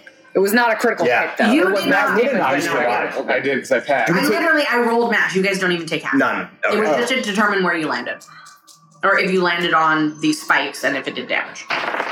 Charisma? Oh, baby. Three, so 22. Yeah, you definitely. Okay, You so I am down to 1 HP. You find yourselves as the dust begins to settle around you. Victoria is bleeding profusely from where one of these jagged femur bones um, jutted into her side. She's holding on to the spot. The ancient bone um, is still exposed there at her side as she is almost in shock at the pain emanating from her. The two of you are also um, significantly damaged by the bones that you've landed on. Miss, Miss, Miss Isaacs, are you, are you all right? Amazing. Isaacs, this will hurt, and my a uh, my lantern will glow, and my hand ignites in this horrible cauterizing fire, and I just immediately take my hand and uh, apply it to your wound. I'm gonna cast Cure Wounds.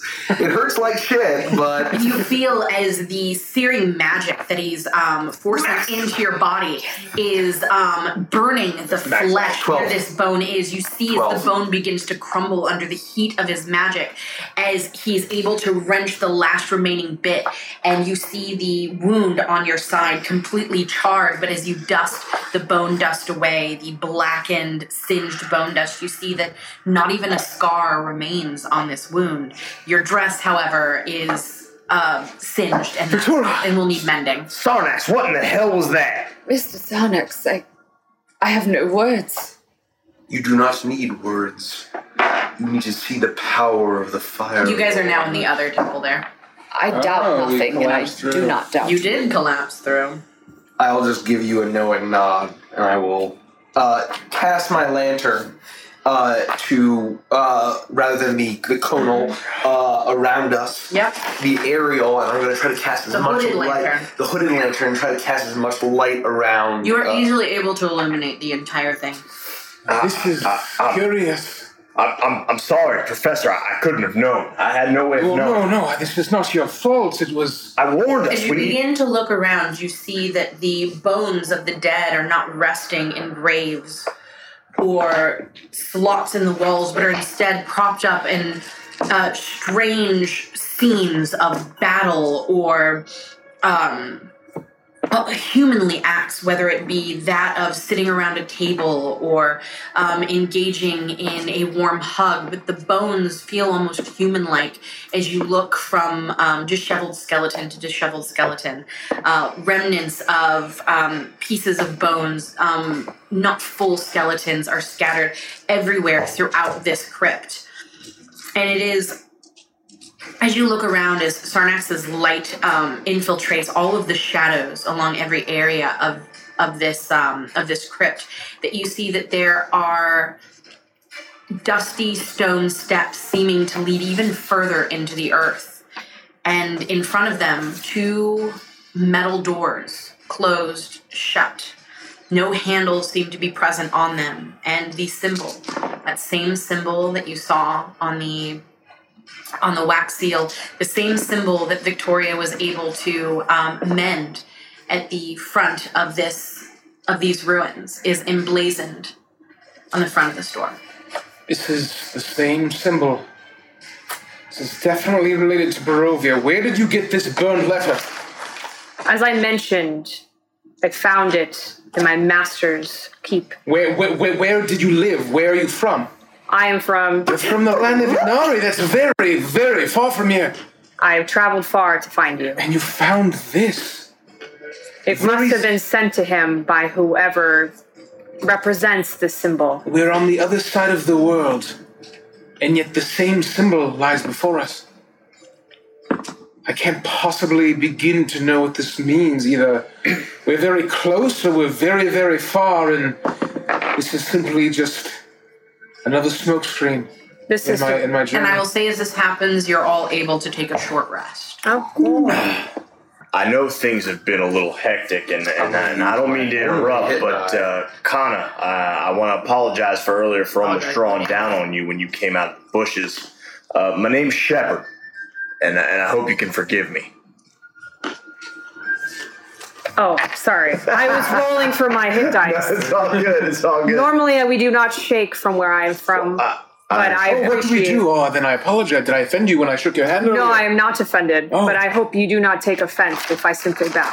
Uh, of course not. I just wanted to take the time to properly introduce myself as the uh, hired muscle, I suppose, for the professor and uh, Miss Isaacs here. You'll find that we're very eager to learn of new things. We Yes, accept new customs willingly. A true gentleman always greets an individual the way that they prefer, so. At least most of our group. Fire burns away the old so that the new may grow. On the contrary, Sarnax, water is what my choice of purification is.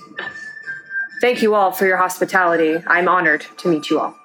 So tell me more. You said you found this in your master's chambers, and do I see a name written on it? You see Arovich. Wait, this here. It says Orovich. This can't be right. Uh, It's as if he's signed by Orovich. Mm-hmm. This is not the how, wha- what. You can so see the on. red ink smudges where the quill dripped um, as the signature had finished. So I know it's a baron. I know the name Strahd von Zarovich. What do you mean, Baron? Do I know that, or baron or count or whatever? Countess. Count. Well, I don't know if it's But countess. you don't know that. The Vistani, though, told me a countess, yeah. Figured, yeah. This can't right. name. The Vistani mentioned the countess. They did not give me a name. They said I would find out, perhaps from you today. Does that ring a bell? The countess. Doesn't seem right. This Could it be? this Orovich. I mean, uh, the the the great Strahd von Zarovich. This must be signed by him. It has to be. But he was a, a, a mighty warlord that, that conquered territories. He he fought great wars and and and and brought great honor to to his his family's name. But Countess, though, it must be.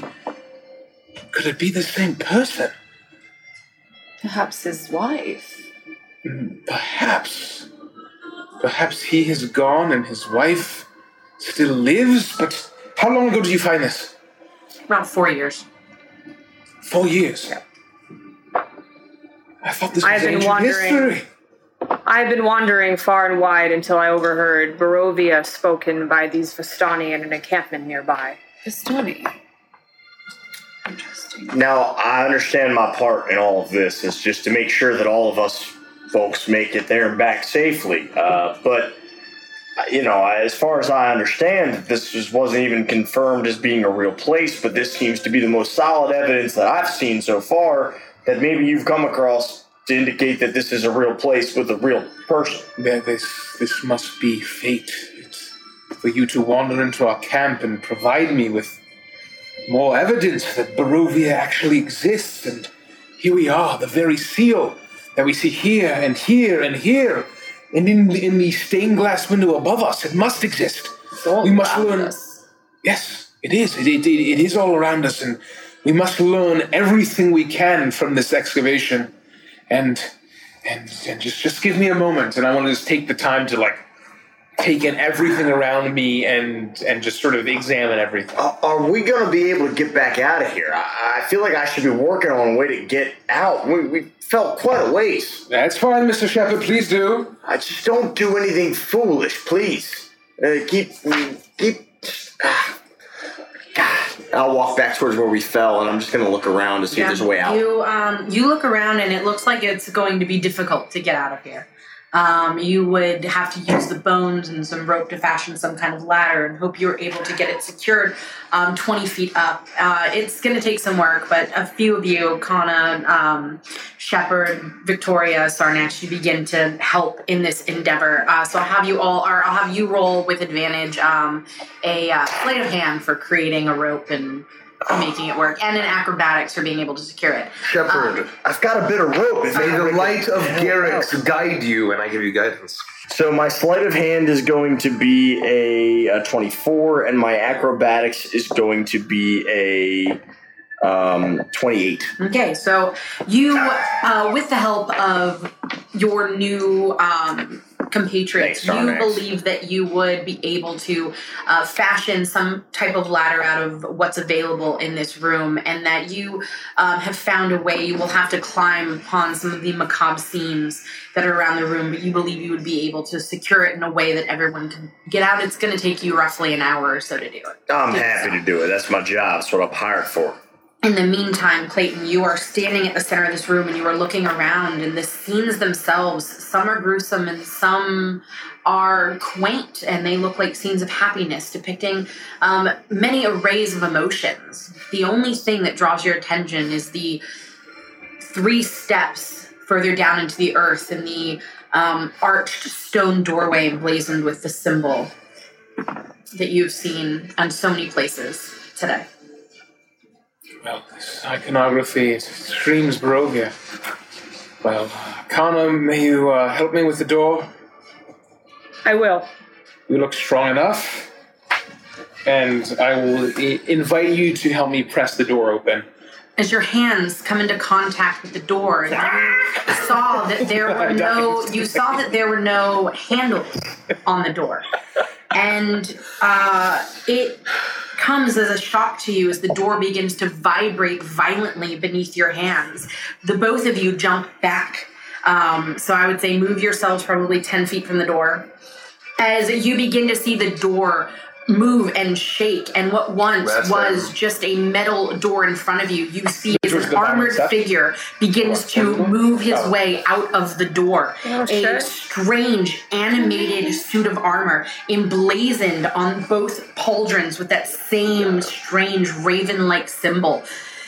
A huge greatsword held in his hands the clanking of his boots as his metal um, as his metal um, uh, boots hit these stone steps. You see bits of stone fly as it as uh, cracks begin to form in the in the stairs themselves. And you all roll for initiative. Yay!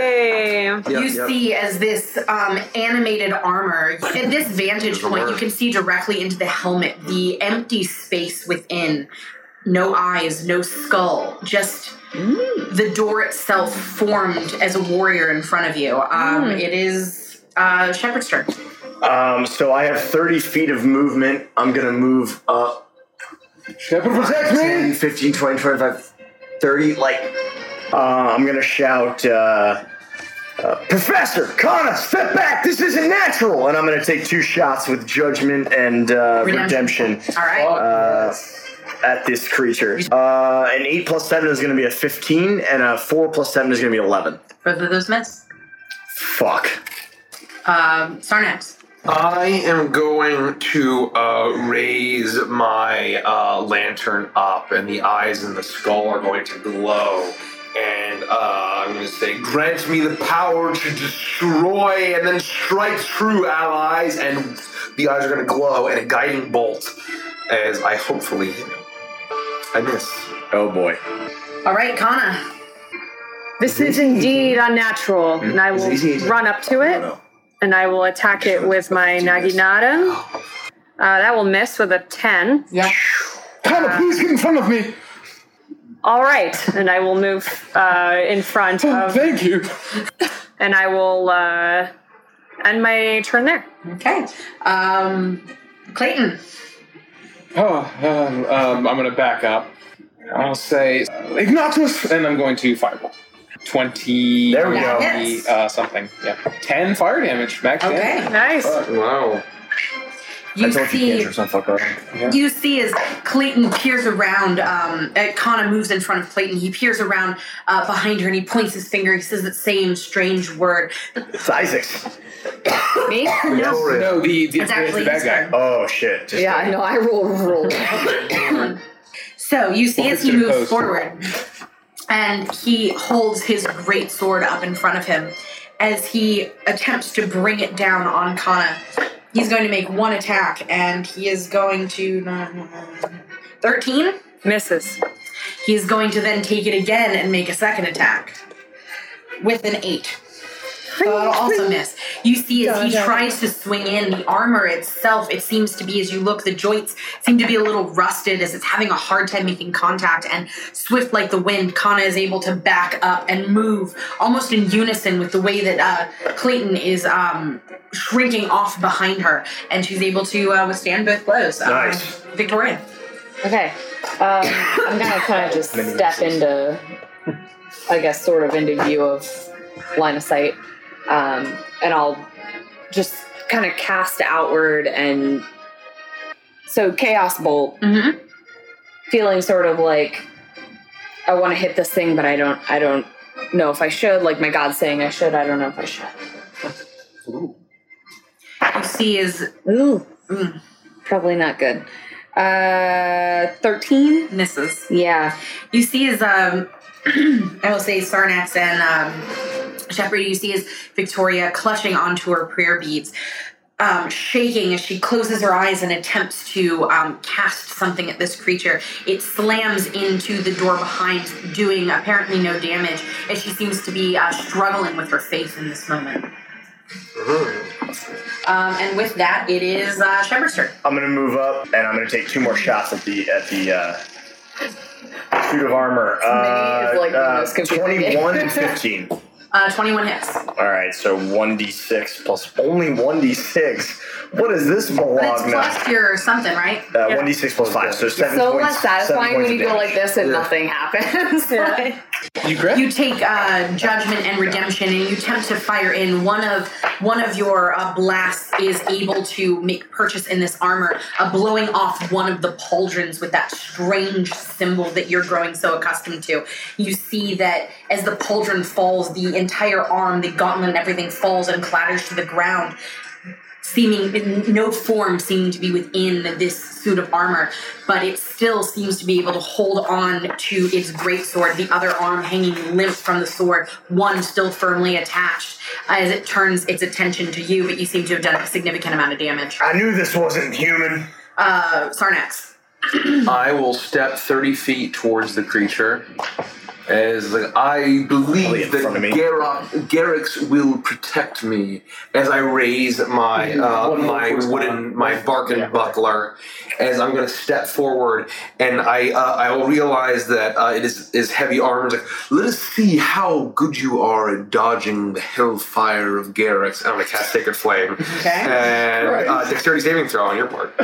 Uh, 13. 13 fails. And so he, as you see a uh, pillar of, of dragon fire appears great and does one point of point. You cold down this pillar of fire around this creature, and whatever metal um, this armor is made from, it is the exact same as this door, and you don't even see um, the dark uh, dusting of the fire uh, as it singes the metal. It seems to do barely anything. This creature still has its uh, helmet uh, honed directly in, on to Shepard, and it is now uh, Connor's turn.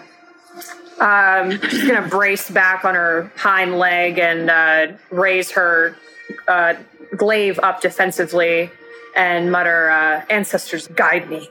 And I'll look up at the golem creature and say, "Not quick enough," and I will take the dodge action. All right, um, uh, Clayton. I'm gonna real my case up, pop it open. Um, I don't know if this will work, but and I'm gonna grab a little lemon tart, and I'm grab I'm gonna grab a little feather and wave it in the air, and I'll say Skiliorum, and I'm gonna cast uh, hideous laughter on it. Okay. Oh my god, I love this new What- what commander happened thing that's to happening right now. How great, how great is it? Oh, wisdom saving throw. Sorry, Ooh, uh, oh shit, uh, 15? that passes. Okay. Oh man, I have a Level negative one. four. I rolled a natural 19. Pretty good. Negative four. Wow. Yeah, I thought so, and I'm gonna close the case. and float it down by my side. And it doesn't work on someone who's got a. Well, their int has to be Four four below. or above, right? Yeah, he's got an int of one. Okay, so it never wouldn't mind. It wouldn't have worked anyway. worked anyway. Uh, you see, as you, I'll you cast this, and this word is not one that you're familiar with. As Clayton looks on longingly, but this um, entity seems to be unbothered by what's happened as he's now staring. uh, He's continuing to stare directly at you. It is now his turn. He sees that Kana is directly in his way, so he is going to attempt to slice in on you. You're taking the dodge action, so he's disadvantaged disadvantage. Yep. Well played. Yep. With a natural one for the first attack. Very good. Because of disadvantage. And another natural one. So you see as he slides in with both of them, one of his um, his severed arm from um, Shepard's attack still hanging limply from his greatsword, um, and it seems to be knocking the blade off balance as he attempts to slice in, and he is unable to find purchase on you. Ha! Victoria. Okay. Um, still struggling with with Ilmater telling me to to kill this thing, and me not so sure. Uh, I'm gonna try to cast Chaos Bolt again. Perfect. Ooh. 17 plus 5. Big money. Hit. 20, Big money. You see, as Forgive me. Victoria begins clutching her Two, prayer I beads, a strange shadow begins to billow out from her hand, mixed with radiant light as she forces her hand forward, and a swirling mix of energy uh, begins to blast towards this creature. So the the numbers on the d8s choose Determine the- the, Yes. the this element. is on a hit, the target takes 2d8 plus 1d6 damage. Yep. Choose one of the d8s. Yep. The number rolled on that die determines the attack damage type as shown Oh. below. Yes. Yep. So three or four, So that would be fire or force. whatever you choose. Um, so I will do force damage. Force yourself upon him. Seven, ten. All right, you blast him with this chaotic, swirling um, amalgamation of magic.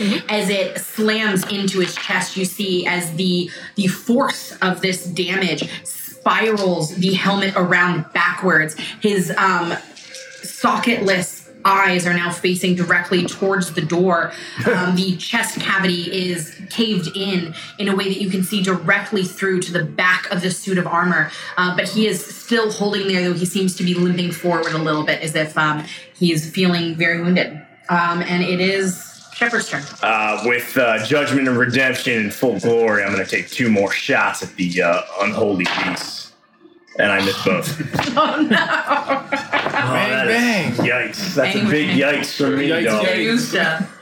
All right, uh, It's multiple yikes. completely caught off guard by this swirling chaotic magic that has just erupted from the hand of um, your new um, companion. You are unable to land both of your shots, but uh, Sarnax comes in holding his lantern high. What are you going to do? I'm going to step directly next to the creature besides Kana, raising my my shield and, and on my left arm, and uh, and I'm going to cast Sacred Flame again. So it needs to make a Dexterity saving throw, DC 14.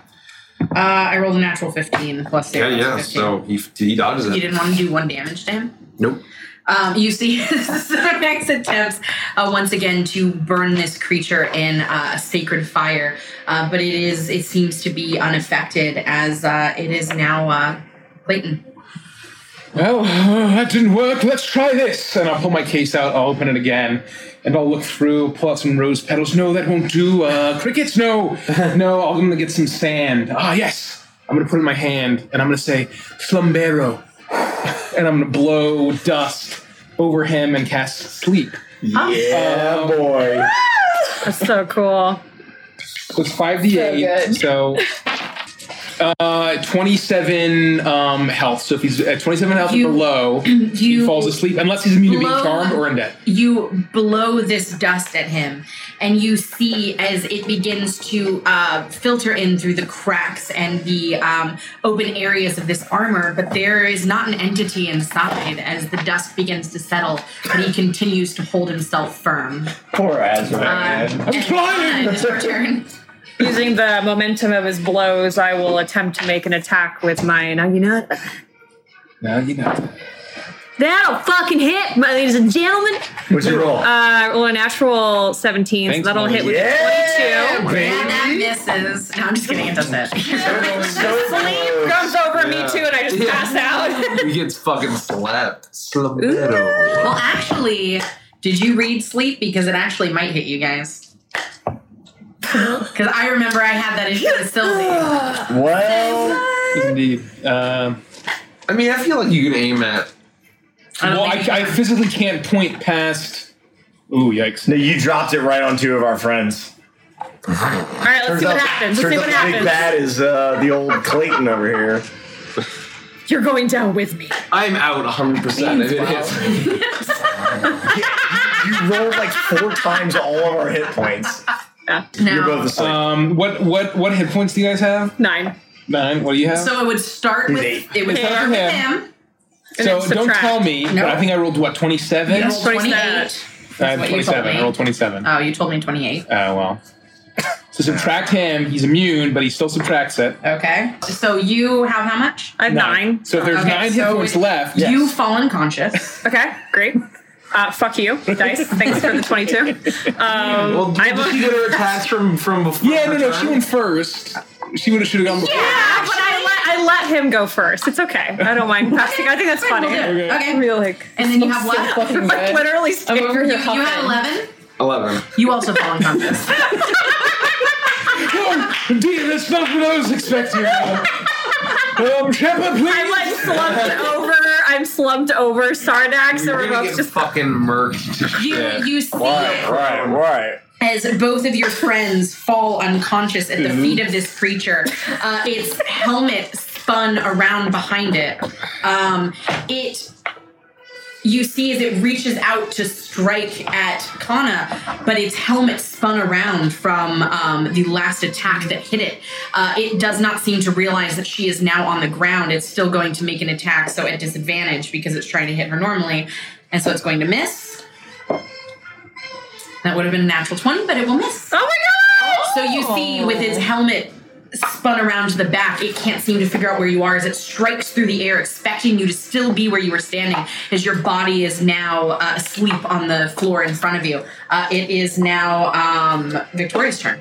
I'm going to like clutch my my prayer beads and like kind of feel fear, and then as I clutch it, a hand will reach out, You're going to do chill touch. and I will I will do chill touch. So one d8, so it takes three necrotic damage and can't regain hit points until the start of my next Get turn. up, Okay. stupid. You uh, send out this hand, and as it uh, reaches in, it is unable to find flesh to tear at. But you see as the um, as the cl- the nails, the claws of this hand rake down the chest of the broken armor. Pieces of it begin to splinter and fall, and it is having a hard time holding itself up.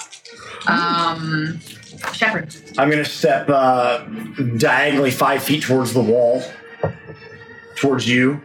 That way. Yep, One more. Yeah. diagonally. Okay, perfect. And uh, as I take two two attacks, I'm gonna shout, uh, "Kana Sarnax, wake the fuck up!" uh, I got a 24 That hits. and a miss. Perfect. 24, 24 Oh, hits. God. Well, 11 points of damage. How do you want to do this? Hey! Um, using judgment, I'm gonna uh, I, I'm gonna I'm gonna aim for the turned around head and try to blow the helmet right off the uh, the creature. So you you see as um, Shepard says this, the both of you um, begin to come to as you see one of these blasts hits into the helmet and spins it around, and just as it spins around to face you, another blast hits it, shattering the helmet, spinning it wildly off of it as it crumbles backwards into the door. You see that as it makes purchase with the door, it begins to meld into it, and where there had not been a crease where there had not been knobs or handles. The door splits directly down the middle. A strange, eerie light and mist begins to billow out from the newly formed crack as the doors swing Oh. open in front of you. Oh, You guys are awake. sincerest apologies. I want to cast Mage Hand and Exactly wake up you're um. I'm one, gonna- and then I'll approach Oh, another one. I was You gonna now also see approach the two. Professor, what do you know about this mist? Are, are- is everyone all right? Ah, I get up off Sarnax. Are you all Kana, right? you all right? They should be fine. feel That was me, unfortunately. Hate to say it, but um, my magic uh, didn't seem to have any effect. It's it's all right. I was a little rusty as well. It took a little warm up today, I to think be this is all new territory. I hope you know that protecting you will be increasingly harder if I am unconscious. I would Well, ye- appreciate a heads up. Yes, up until then, you did wonderfully, standing in front of me and then blocking all of the foul creature's attacks. It is as you are saying this that you begin to feel the mist pushing in on you and choking you. You're starting to feel sick Wait, from the mist that you're breathing in.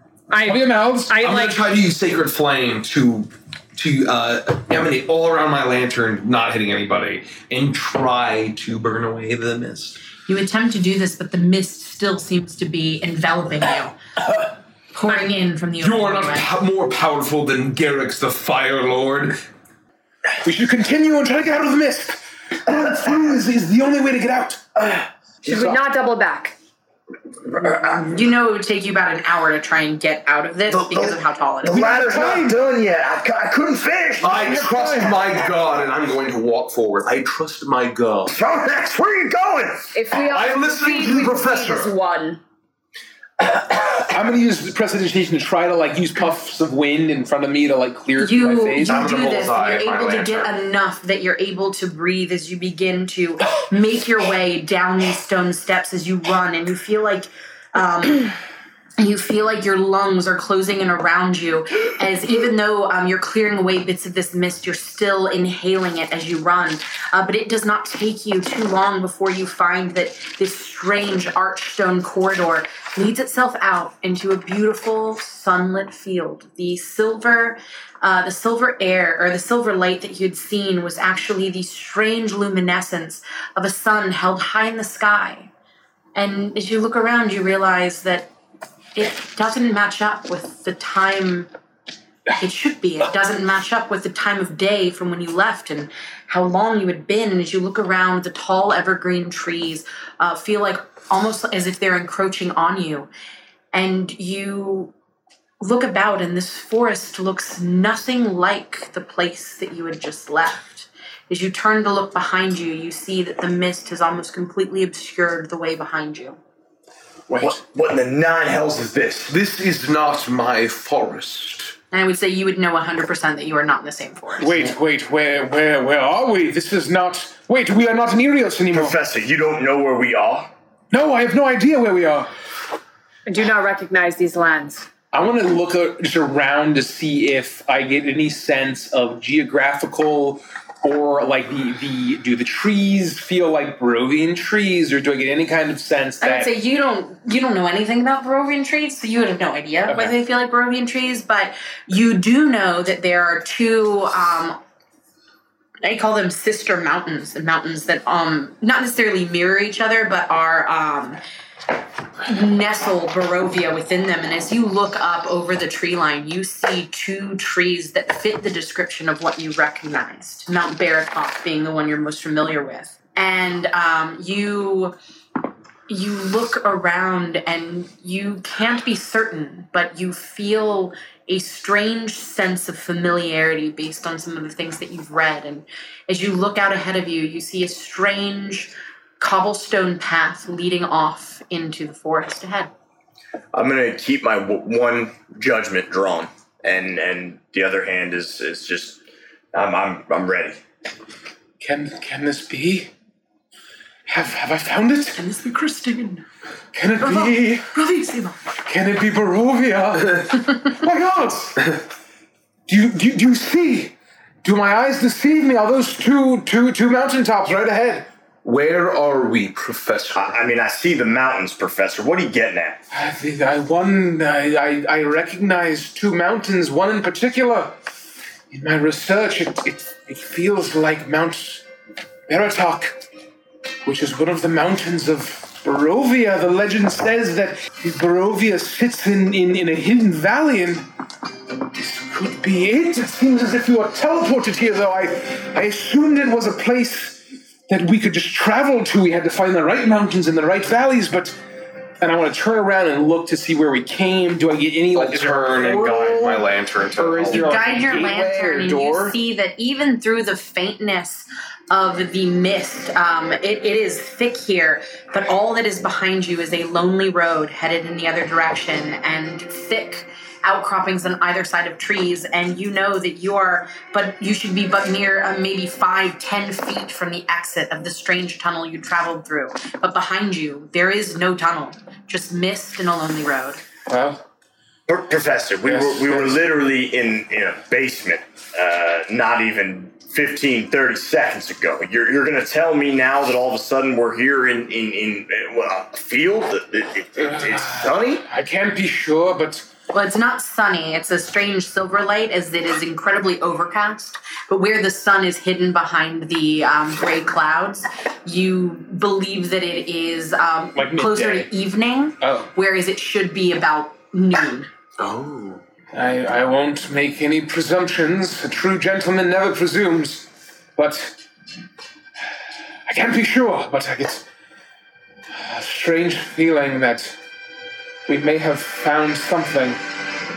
And I'm gonna just kind of keep sketching Time that music. mountains, the, the, the, the two peaks that I see ahead of me.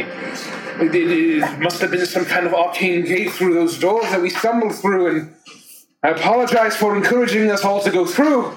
There's no path now but forward.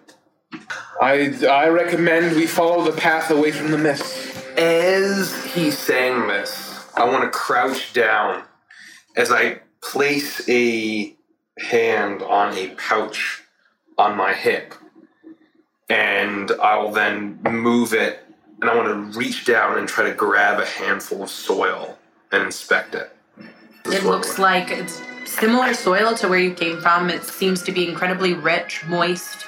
Uh, rainfall, um, just looking at the sky, seems to be a common occurrence here, and uh, the earth seems to be, at least where you're at currently, uh, seems to be well uh, fertile. Does it seem to be a possible, uh, like it'd be a very well suitable soil for Trees? For trees of seeds Of that a I certain make variety? of a certain variety. I will as I as I'll kneel down and I'll, I'll as I'm inspecting the soil, a uh, a a salt a, a, a creepy smile will come to my face, and then I'll place it back, and I'll stand up and I'll say, Professor, I believe you have led us to the right place. I won't say that I have, but I need more evidence.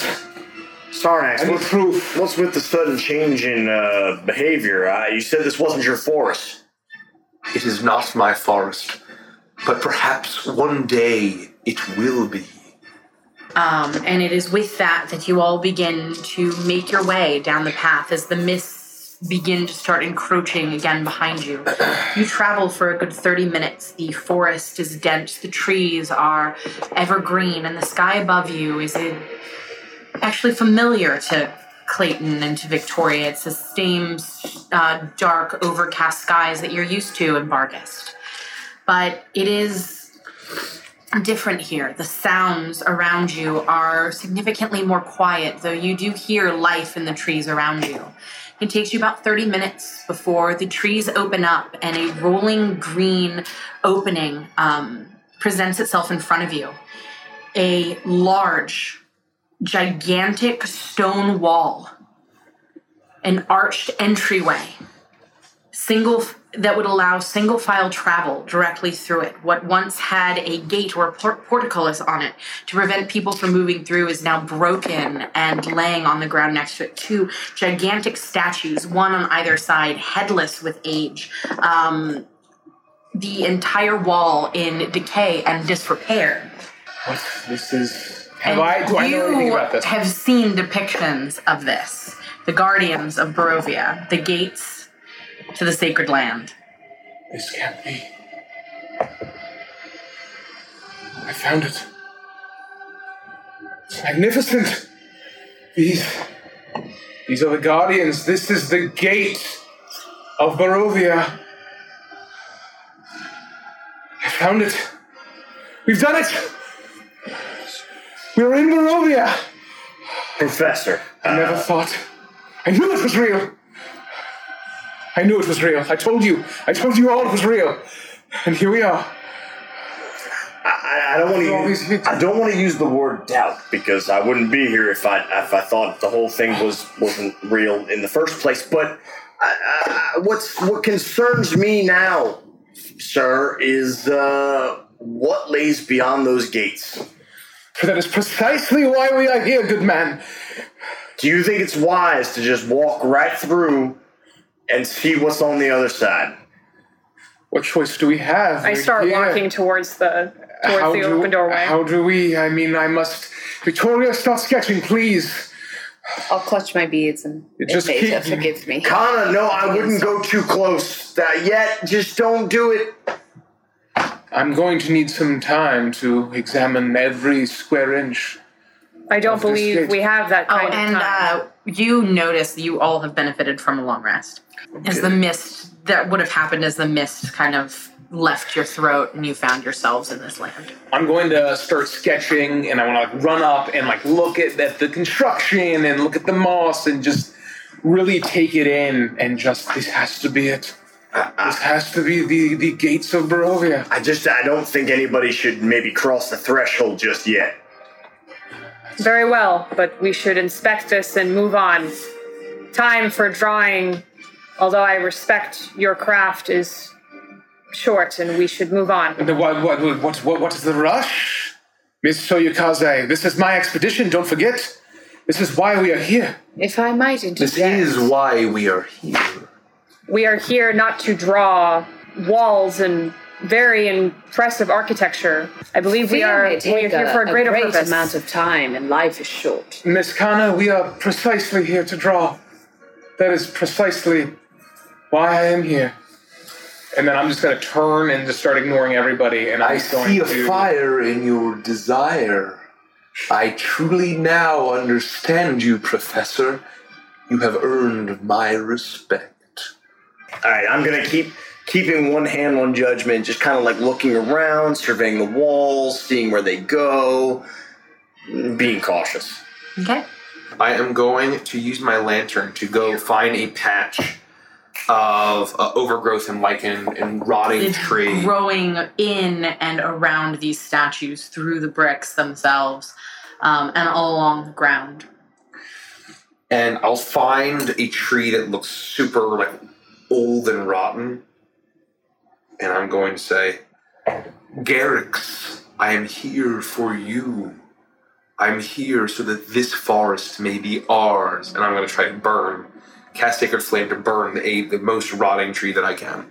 You are easily able to do this as you see the smoke begin to billow up from the tree line as one of these uh, gnarled trees, fallen over with age, eaten by mites, uh, lived in by animals, begins to uh, erupt in sacred fire. That, that, that's, that's Sarnax. Sarnax. I don't. I don't want to. I don't want to interrupt what you're doing here. But do you think maybe we don't want to draw attention to ourselves since we don't really know where we might be? Garrix, Fire Lord, grant me the power to destroy. And I'm going to watch it burn. It is at this point that you hear a the sound of flapping wings in the distance.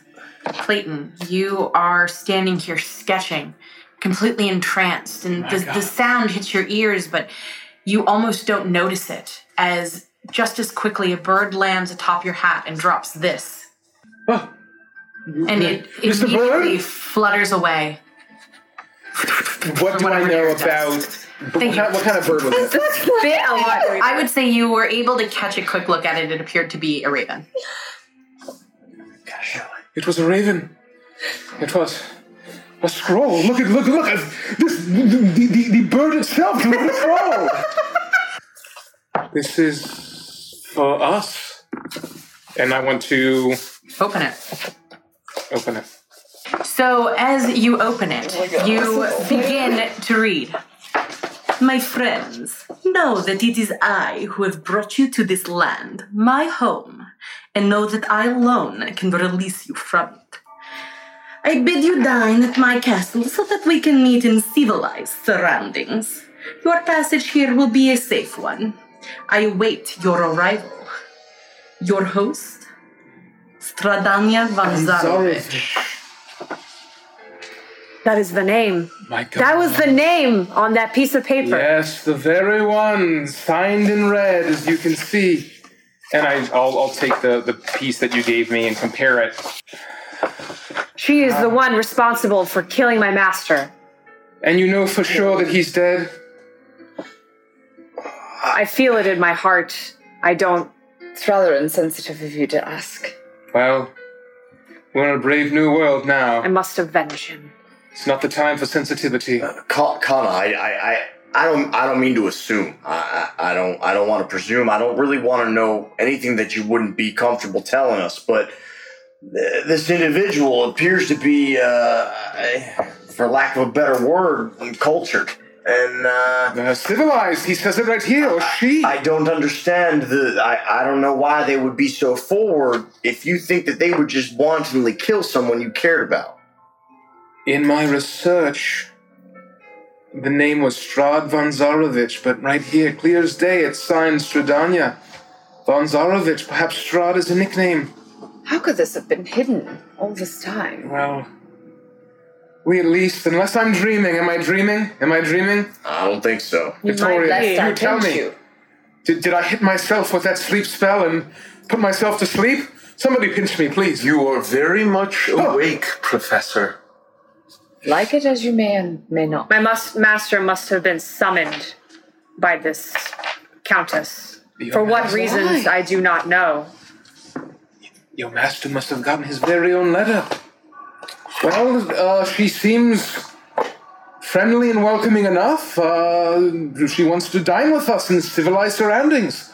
That sounds like my cup of tea. Sounds like Hey, a crap if I've ever heard one. Victoria, excuse me. There's, there's there's one part of this that that, Come in. that, kind of concerns me, and it's the part that says that they can release us. Uh, are we stuck here?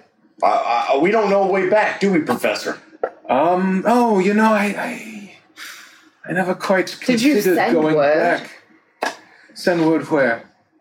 Here? Yeah. No. How did she know we were here? Oh. The mist, I imagine. The mist. I find myself less inquisitive given the reception I had from you, but still, it begs a question. Well, she seems polite enough. Perhaps we accept this invitation and, and, and dine with her and and learn more. Before we all set out on this expedition, one way or another, or those who may have joined us after the fact, did anyone alert anyone else to where we may be? Yes. No, I mean, did you tell someone? Did anybody tell any loved ones where we might be? The university knows we were in Striga. The university knows we were in Erios. I'm sure they will look for us in several months' time. I told no one. Several months. I, I mean, I told the doc I was leaving, but but but I, I told him we were going to be in Striga. Well, these expeditions normally take many weeks. Uh, they they won't know anything is wrong until I haven't showed up in at least three or four months. So we are very much stuck in our current predicament. Well, we don't know if we're stuck. We know we've been transported to presumably the land of Barovia. I think my friend's too polite to interject, and my family not a consideration. I'll keep this. And perhaps we can present it to prove that we are who we say we are. So so what do you, Professor? What do you presume? We just we just we walk we walk right through the gates. We what were would you invited have us inside. do? Uh, I mean, this is why we are here, the three of you. I'm paying you, or you've you've you've all agreed to to come on my expedition. Kana, perhaps this was fate. Um, but you're here now. I won't stop you from enacting revenge if you'd like to go ahead, but I've heard that Barovia can be dangerous, so I uh, recommend against it. Uh, we'd be happy to have you, but just know that this is um, an Azran expedition. So what that means is I'll be funding the expedition. I have the university's money on my person, and uh, our goal is to um, learn as much as we can. And once we're done, we'll find our way out. And I promise I'll get you all out of here safely.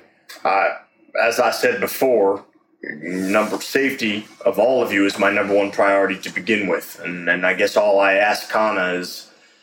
Let's at least hear this person out. We don't know that they're responsible for anything that we might be presuming.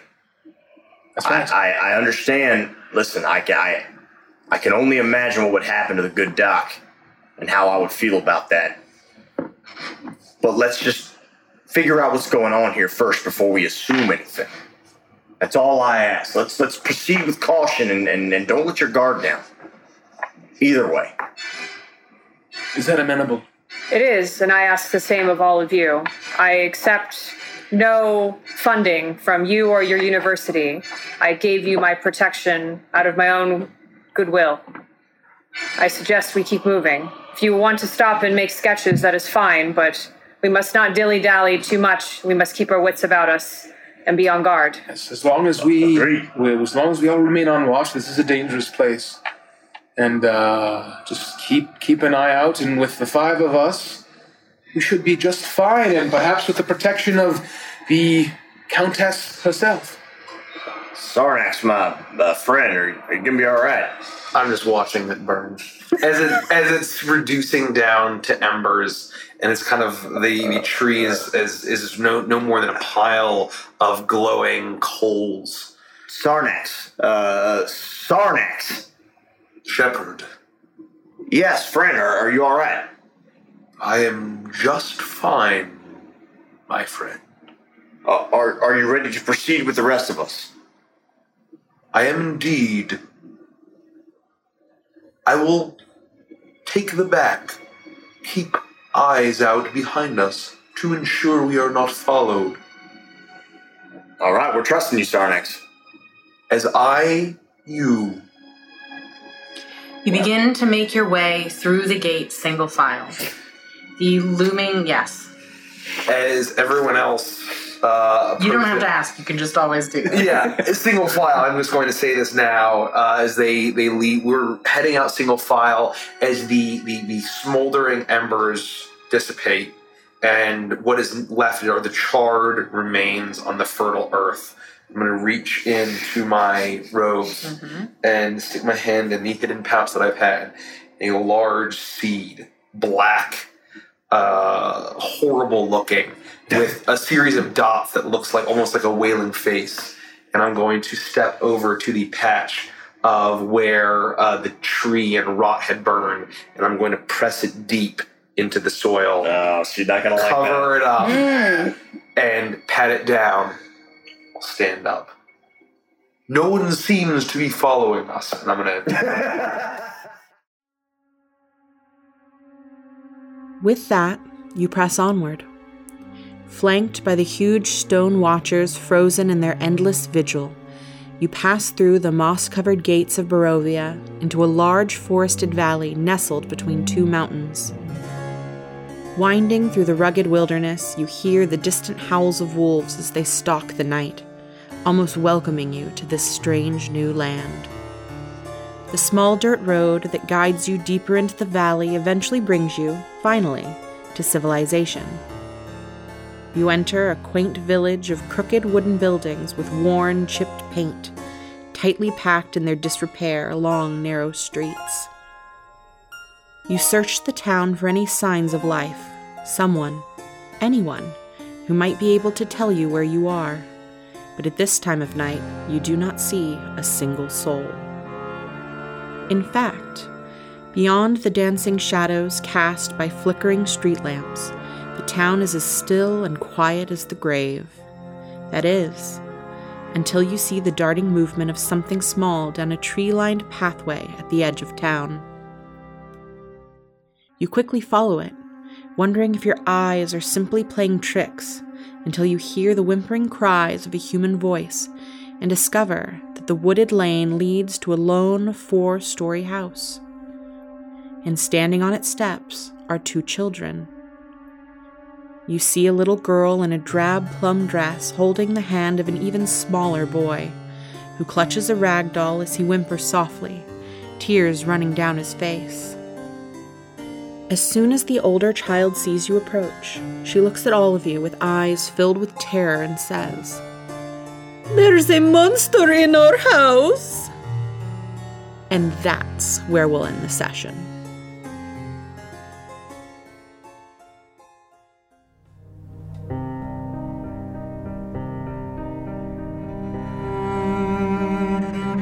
We are not in Avantris anymore.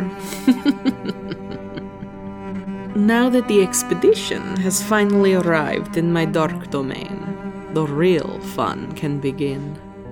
They will regret setting foot inside the Death House. It has certainly earned its name. I will see you inside, in the next chapter of Curse of Strahdanya. In the meantime, if you wish to watch Legends of Avantris tell similar stories of Dungeons and Dragons every week, you can follow us on Twitch and join our community on Discord. All links are in the show notes. We welcome you to our Ventress family.